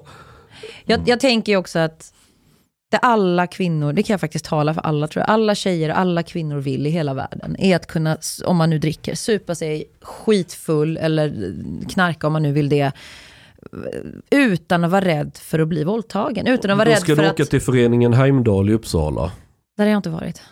Det är bara incels. Du är, Okej. du är, det- du är, det är det tryggaste stället en, tjej kan vara på. Okej, ja, men då vet jag ska skriva upp det. Nej men att man liksom, man vill kunna vara fri och fredad. Det är det kvinnor vill, om man säger universellt i hela världen. Man vill vara fri och fredad. Man vill kunna välja hur jävla packad man än är. Eh, man vill kunna välja. Man vill kunna säga ja, man vill kunna säga nej. Eller så kan man inte säga någonting, men då ska inte någon passa på för att man inte kan säga någonting. Det är väl liksom... Passa på. Alltså det låter Ja men det är, ju det, det är det som händer. Din kompis kanske hade gjort det om inte ni hade varit där. Han hade, liksom, Ja, alltså jag vet inte fan vad hon som sa har- i alla fall inte, om hon inte hade sagt Nej, alltså nej. hon var jättetydlig med att Nej hon men om inte hon ville. inte hade sagt nej, om hon hade bara eh, liksom jämrat för att hon var så jävla väck, då hade han kanske bara, ah, hon sa ju inte nej i alla fall. Och det är där jag tänker att samtyckeslagen kan ha en viktig funktion. Varför hatar du transsexuella Cissi? ja precis, jag hatar verkligen transsexuella. Nej, det är väl vår, samtidens mest av, liksom, eh, ska vi säga, utarmade fråga. Den är ju sådär absurt På vilket sätt? problematiserad. Nej men för att idag är det ju, allt är transfobi. Alltså att, att inte bara gå med på den här dogmen, att det skulle finnas massa olika kön. Att kön, ni liksom, det pratar man om på engelska, det har man börjat anamma i svenska språket, att du tilldelas, du är assigned birth, ett sex, ett birth. Eh, om man bara säger så här, nej du tilldelas inte ett sex, ett, förlåt, ett kön, ett sex, ett kön när du föds. Afghaner tilldelas ju en ålder när de kommer till Sverige. Kände lite frostig stämning här nu mellan er två. Eh, utan rätt, läkaren, är- Ja, jag har rätt. Jag har rätt. är det Vi, så? vi alla är 16 när vi kommer. Ja, bekvämt ändå. Nej men att liksom, det, är, det är en absurd ovetenskaplig sekterism som, som bara har eskalerat och eskalerat och eskalerat. Och jag har ju aldrig tänkt, de, jag tror de flesta människor som inte är trans, som inte har så mycket trans att säga i sitt liv, man kanske inte känner har nära vänner som är trans eller släktingar, familjemedlemmar. Där är man mer så här, jag tror 99% tycker att de får leva som de vill, jag bryr mig inte. De ska väl ha mänskliga rättigheter som alla andra. Men sen kommer det krav på att man då ska, eh, kvinnor då framförallt som jag är, ska se biologiska män som har liksom sina, sin kuk och sina bollar kvar som kvinnor bara för att de säger att de är det. För då plötsligt är liksom bio, biologin helt bortblåst och kön är bara en känsla. But if, if they take take out like their dick and balls, they remove Nej, men them. att trans betyder att gå över till andra sidan, att transitionera. Den diagnosen att man har dysfori då, att du känner att du är född i fel kropp, den finns eh, i allra högsta grad. Den har funnits i säkert ti- tiotusentals år. Så länge människan har funnits, ja, sen fanns ju inte sociala eh, konstruktioner kring kön på samma sätt. Men, ja. men, Jag är ju född i fel kropp. jo, men det kan ju slut, det är inget att Jag skoja skulle haft om. mycket större muskler egentligen känner jag. Det kan du ju ändå åtgärda. Nej, men att transitionera innebär ju att du går över till andra sidan. Då gör du ju liksom en, eh, du korrigerar ditt kön. Och det jag, har jag absolut inga problem med överhuvudtaget. Det jag har problem med är att det numera finns ganska många individer, eh, det har ökat explosionsartat i västvärlden, ehm, där då, som inte vill ändra sina kroppar alls. Men, men identifierar sig som ett annat kön. Och då så ska världen liksom spela med i den här teatern. Och så här, du sitter här och är liksom, har skägg och basröst och antagligen, jag har inte tittat i dina byxor, men det är antagligen manliga genitalier. Och så vill du plötsligt att jag ska se dig som kvinna. Och så ska du börja tävla i kvinnodominerat, eller i ett- kvinnokategorin i sport. Men är det, inte, det är väl lite konstigare att vi har medelålders afghanska män med lite grått hår som är 16 år och vi ska alla låtsas att det är så. De är en, åtminstone män. De okej, inte för nej, kvinnor. Nej det men alltså du, det är ju inte socialt accepterat i samhället att vara age fluid eller att vara eh, trans, eh, vad heter det, transration. Det är inte så att jag kan säga så här, men nu är, jag, failed attempts. nu, är jag, nu är jag afghan, jag känner att jag är det så jag är det. Men kön Ja men har vi ju... Vi har tunnelbana ju i Kabul så. Det- Kön det har vi ju hamnat där, att vad man än identifierar sig som så ska man få vara det och inte bara så här, ja, i sina liksom, privata relationer, utan du ska, nu är ju liksom ett lagförslag upp att man ska kunna ändra sitt juridiska kön själv.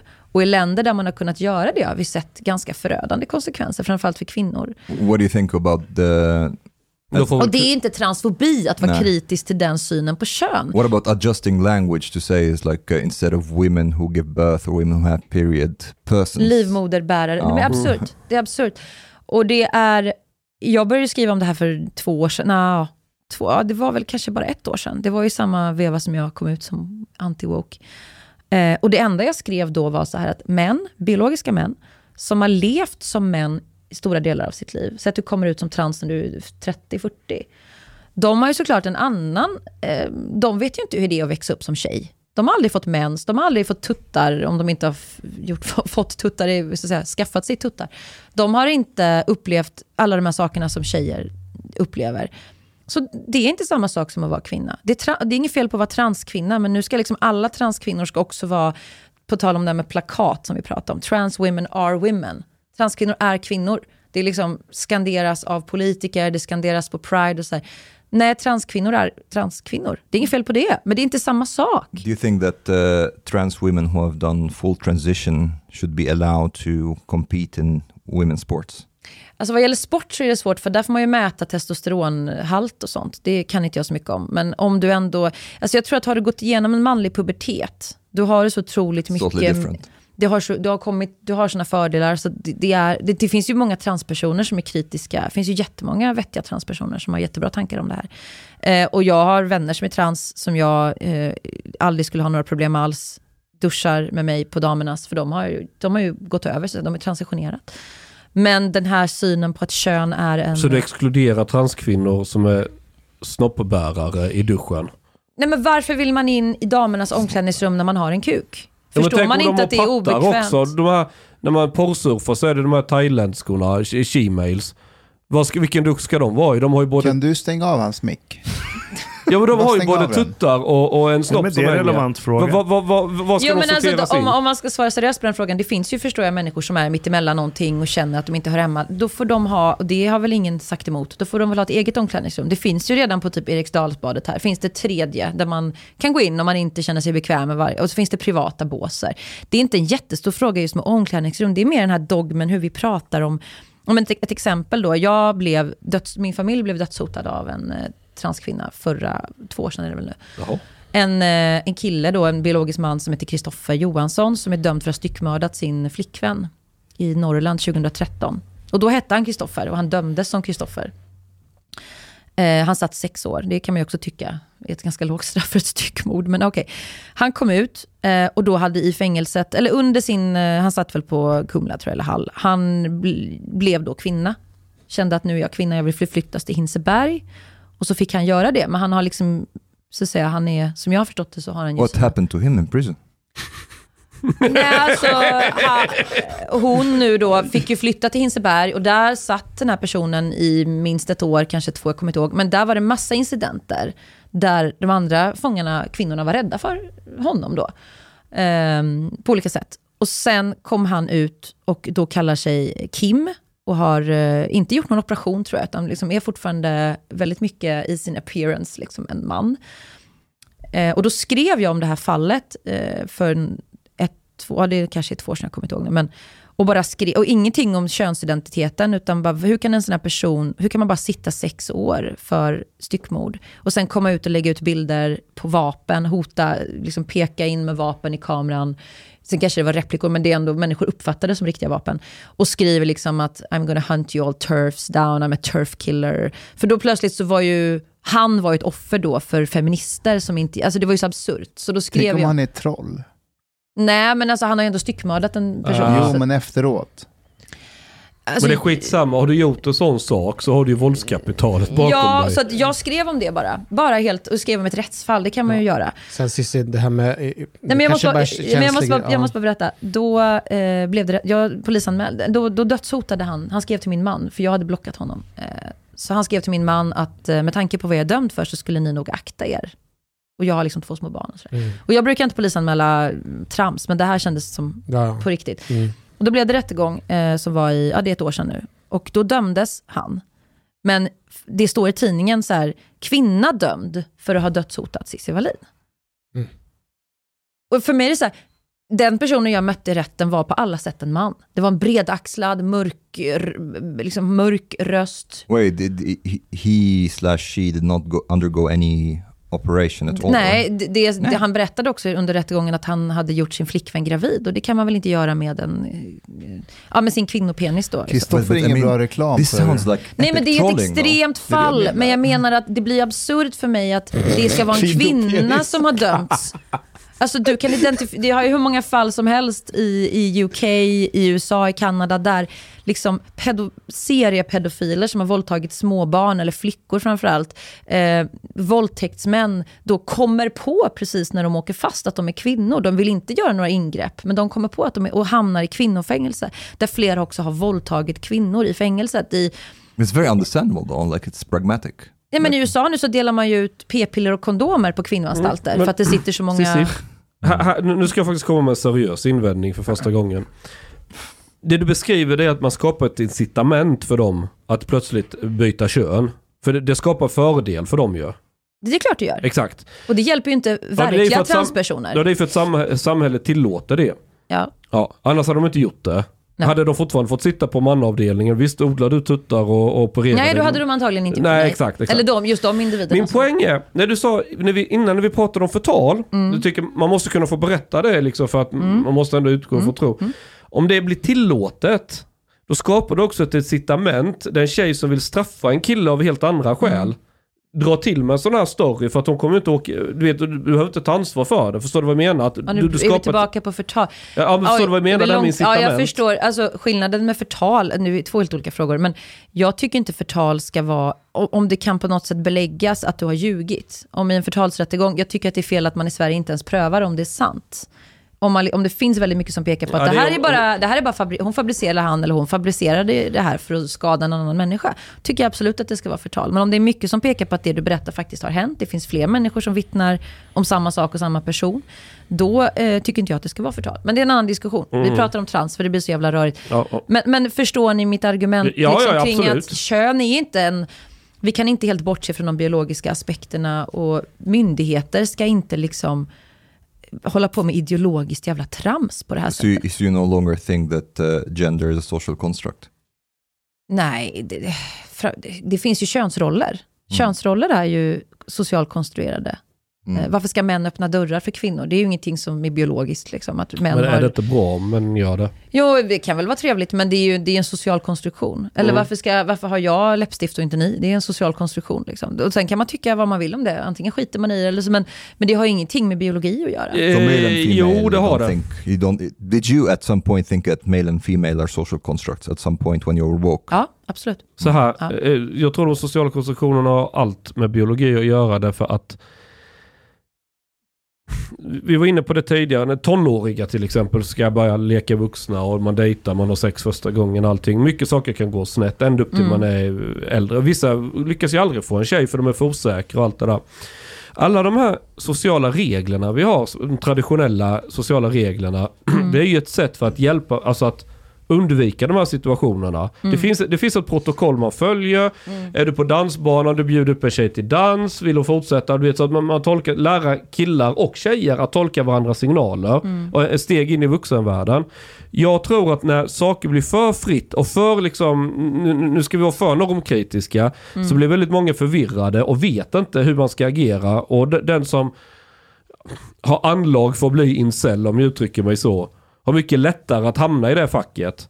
Jag tror förr i tiden så fick fler töntar ligga än vad det är idag. Ja, det var ju lite ifrån ämnet nu. Jag, för, jag, jag förstår vad du, det är vad Ja du men det här med fiskar. sociala grejer. Ja, men kön, alltså kön är ju något av det mest binära som finns i hela världen. Alltså alla män, ni som är män, har ju eh, Varenda cell i eran kropp är ju liksom bio, alltså har ju de manliga köns... Eller vad heter det? Varenda kromosom i er kropp Ja. har väl liksom de manliga könsceller. Jag kan inte biologi, men ni fattar. Ja, ni ja. badar liksom, varenda del av era kroppar badar i, i manliga könsceller. Det är samma sak med kvinnor. Du kan liksom du kan ju hitta ett skelett som har legat i jorden i hur länge som helst och ändå titta på skelett, eller undersöka skelettet och se att det var en man eller en kvinna.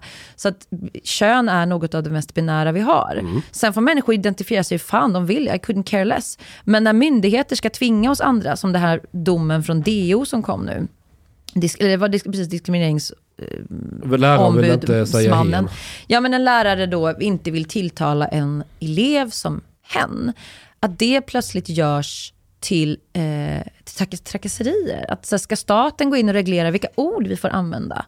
Ja visst, vi- som du säger, hets mot folkgrupp, den kan jag tycka är bra den lagen. Att vi, vi kallar inte människor av viss etnicitet någonting. Vi får inte stå och heila, vi får inte uppvigla till att vi ska rensa ut vissa grupper. Men det är en annan sak. Ja, det är än att- något annat. Upp, Ja, alltså, än att man, något eh, om jag inte tror att det finns ett tredje kön, om jag är lärare och du är mitt eh, barn, du är min elev och du är 8, 10, 15 år gammal. Och du säger, jag vill bli tilltalad så här. Jaha, jag kan säga ditt namn. Du heter det du heter. Men jag tänker liksom inte låtsas och spela med i en teater som jag själv inte tror på. Du, du har ju din tro då. Det är ju, din, det är ju som en religion att tro att det finns eh, 48 olika kön. Och så kan man ha en annan tro, eller det kallas vetenskap, där man vet att det finns två eh, kön. Och det, det, jag tycker det, att det ens är en diskussion är helt absurt. Att människor som säger det här blir stämplade som fobiska, hatiska. Jag har ju fått eh, orosanmälningar till SOS av människor när jag har skrivit om de här frågorna. Alltså som straff då för att... Är det dina gamla kompisar? Det vet jag inte. Kanske. Det känns som att det här... Fast det var någon som hade, det var inte de som har träffat mig stod det i anmälan. Det var någon anonym liksom. Den här transdebatten är betydligt mer känsligt än det vi pratade om innan, hela Ja, det är det. metoo-grejen. Varför tror ni att det är så känsligt då? Därför att den är, den är väldigt nytt på något sätt, den är fräsch. Fräsch, fräsch debatt. Ja, Nej, men det medans- handlar ju om, det är precis som kulturministern säger, att om du är kritisk mot ett fenomen eller en idé, en idé liksom, idékritik, du framför idékritik mot till exempel ja, den här vålds, våldtäktspyramiden, eller det är ju liksom en idékritik. Samma som du framför krit, idékritik mot konceptet att det finns massa kön, fler än två. Då blir det ett angrepp på mänskliga rättigheter att tycka det. Eh, och det är det ju inte. Jag jag har inte sagt att transpersoner är mindre värda, att de inte ska få finnas, att de ska trakasseras. Det skulle jag aldrig säga. Det är klart jag tycker det. Eh, att de har precis samma rättigheter som alla andra. Men jag tycker inte att det finns mer än två kön. Och en transkvinna är inte en kvinna. En transkvinna är en transkvinna. Inget fel på det. Did you guys listen to the uh, episode of Joe Rogan with uh, Carol Hooven? Inte just det har jag inte hört. Nej. No, she's um, evolutionary biologist, but she she wrote also the book Testosterone: The Story of the Hormone That Dominates and Divides Us, and uh, she has um, basically interviewed also like a lot of like trans, uh, mostly trans men in in this case. Alltså kvinnor som har transitionerat till män. Precis. And uh, she she tried to research the effects because this is very interesting because you you are you have lived your life as a woman and then you're suddenly getting injected with like high levels of testosterone and she tried to see what uh, the psychological and biological effects it had on them and uh, she was saying that a lot of the the trans men then that she she interviewed have were almost like shocked in a way about how their sexuality changed and how their feelings changed and their psychology totally just because of that. And they, they were say many of them were saying that they they are like they started to actually objectify women in a way that they they th- now they understand how it is for men. They they started to see like women as like vehicles of sexual release. Um, and also another thing, they were say uh, they were talking about how much they feel that their feelings have been numbed down because of testosterone. Um, uh, so it's like uh, uh, Det, det är väl samma i motsatta, att män som transitionerar till transkvinna börjar gilla romcom-filmer mer och Ja. får mer så kallade Alltså, kvinnliga intressen. Ja, Dricker det- rödvin och skaffar katt. Nej men det, det man ser mycket i den, alltså som feminist, det är så här gammelfeminism som jag på något sätt tillhör. Alltså den här eh, 70-talet, nej men liksom den, det är fortfarande den ja, andra vågen då kan man väl säga. Där är det ju mer att vi liksom ska, kvinnor och män ska få vara hur man vill. Vi som har söner, Eh, jag presenterar varken eller, alltså jag presenterar allt för mina söner. Jag försöker inte indoktrinera dem att du måste leka med en bil eller en docka, utan de får välja. Och väljer de bilar så gråter inte jag blod för det, det gör de oftast. Eh, vi har köpt dockor, de slänger dockorna. Jag är inte ledsen för det. Jag tror inte att de kommer bli eh, värdetransportrånare eller våldtäktsmän för just det. Men Maybe you have transphobic children. Maybe. Nej men att man ska få vara kille på massa olika sätt. Om du vill vara kille och lite mer feminin, det finns ju många bögar som är, en av mina äldsta vänner var superfjollig redan som typ 10-12-åring. Eh, och han hade kanske, hans föräldrar kanske hade satt honom på hormoner idag för att de tyckte att han egentligen hade varit tjej. Men tack och lov så fick han vara kille på sitt sätt och är idag en väldigt feminin bög. Eh, den, vi liksom har sett en regression, heter det väl nu, att vi går tillbaka, människor som också är woke och vill kalla sig progressive, de är ju tvärtom. de är ju extremt konservativa. Som är sådär, min lilla dotter gillar traktorer, ja men då ska vi skära av hennes bröst när hon är 13 år. Ja men det är ju så på, i, i många kretsar. Att hon är egentligen, hon är kille nu för att hon liksom gillar att ha Vans-skor och keps. Det är så otroligt sexistiskt och stereotypt. Och det, går in, det var också därför jag började ifrågasätta woke-teorin. Det är den- också den, barnmisshandel. Ja, det är det ju. Det är någon slags Münchhausen by proxy, så att man skadar. Barnen blir hospitaliserade när man utsätter dem för alla de här ingreppen. Och det var ju en total eh, mindfuck för mig. Att hur kan man säga att man är progressiv? Hur kan man säga att man är medveten när man är som någon Dum så här huvudet. Sarah Palin på steroider. Liksom. Eh, Det kanske var orättvist mot Sarah Palin här. Men ni fattar, alltså, för And this mig gick inte det also, ihop. This double inte- thing that gender is a social construct, but at the same time, you know, it's very clear when it comes to, to trans. This is also a bit strange. Men folk använder ju det vi pratade om med offerskap innan. Och det finns ju också ett en begrepp eh, som heter sjukdomsvinst. Min favorit. Har ni hört talas om det? Nej men alltså nu med sociala medier så har det ju blivit så att många människor har ju skapat sig en plattform och en identitet. De har fått ganska mycket följare. Att de har Bara- massa sjukdomar. Ja men bara genom att berätta om hur, alltså de har, eh, de kan ha någon sån här medfödd, eh, något, någon nedsättning, de kan vara psykiskt sjuka, ha bipolaritet. Det, jag tycker det är jättebra att man kan prata öppet om det, det är jag inte emot. Men att det blir liksom en identitet. Det är samma sak med föräldrar som då påstår att deras ganska små barn är trans. Ett, så här, varför vill man hänga ut sina barn för hela världen? Det är ju fruktansvärt oetiskt på det sättet. Jag har också hängt ut mina barn tidigare, men inte som trans. Jag har mest lagt ut gulliga bilder. Sjukdomsvinst, alltså är det typ personer som säger att de har blivit utsatt för sexuella trakasserier hela tiden?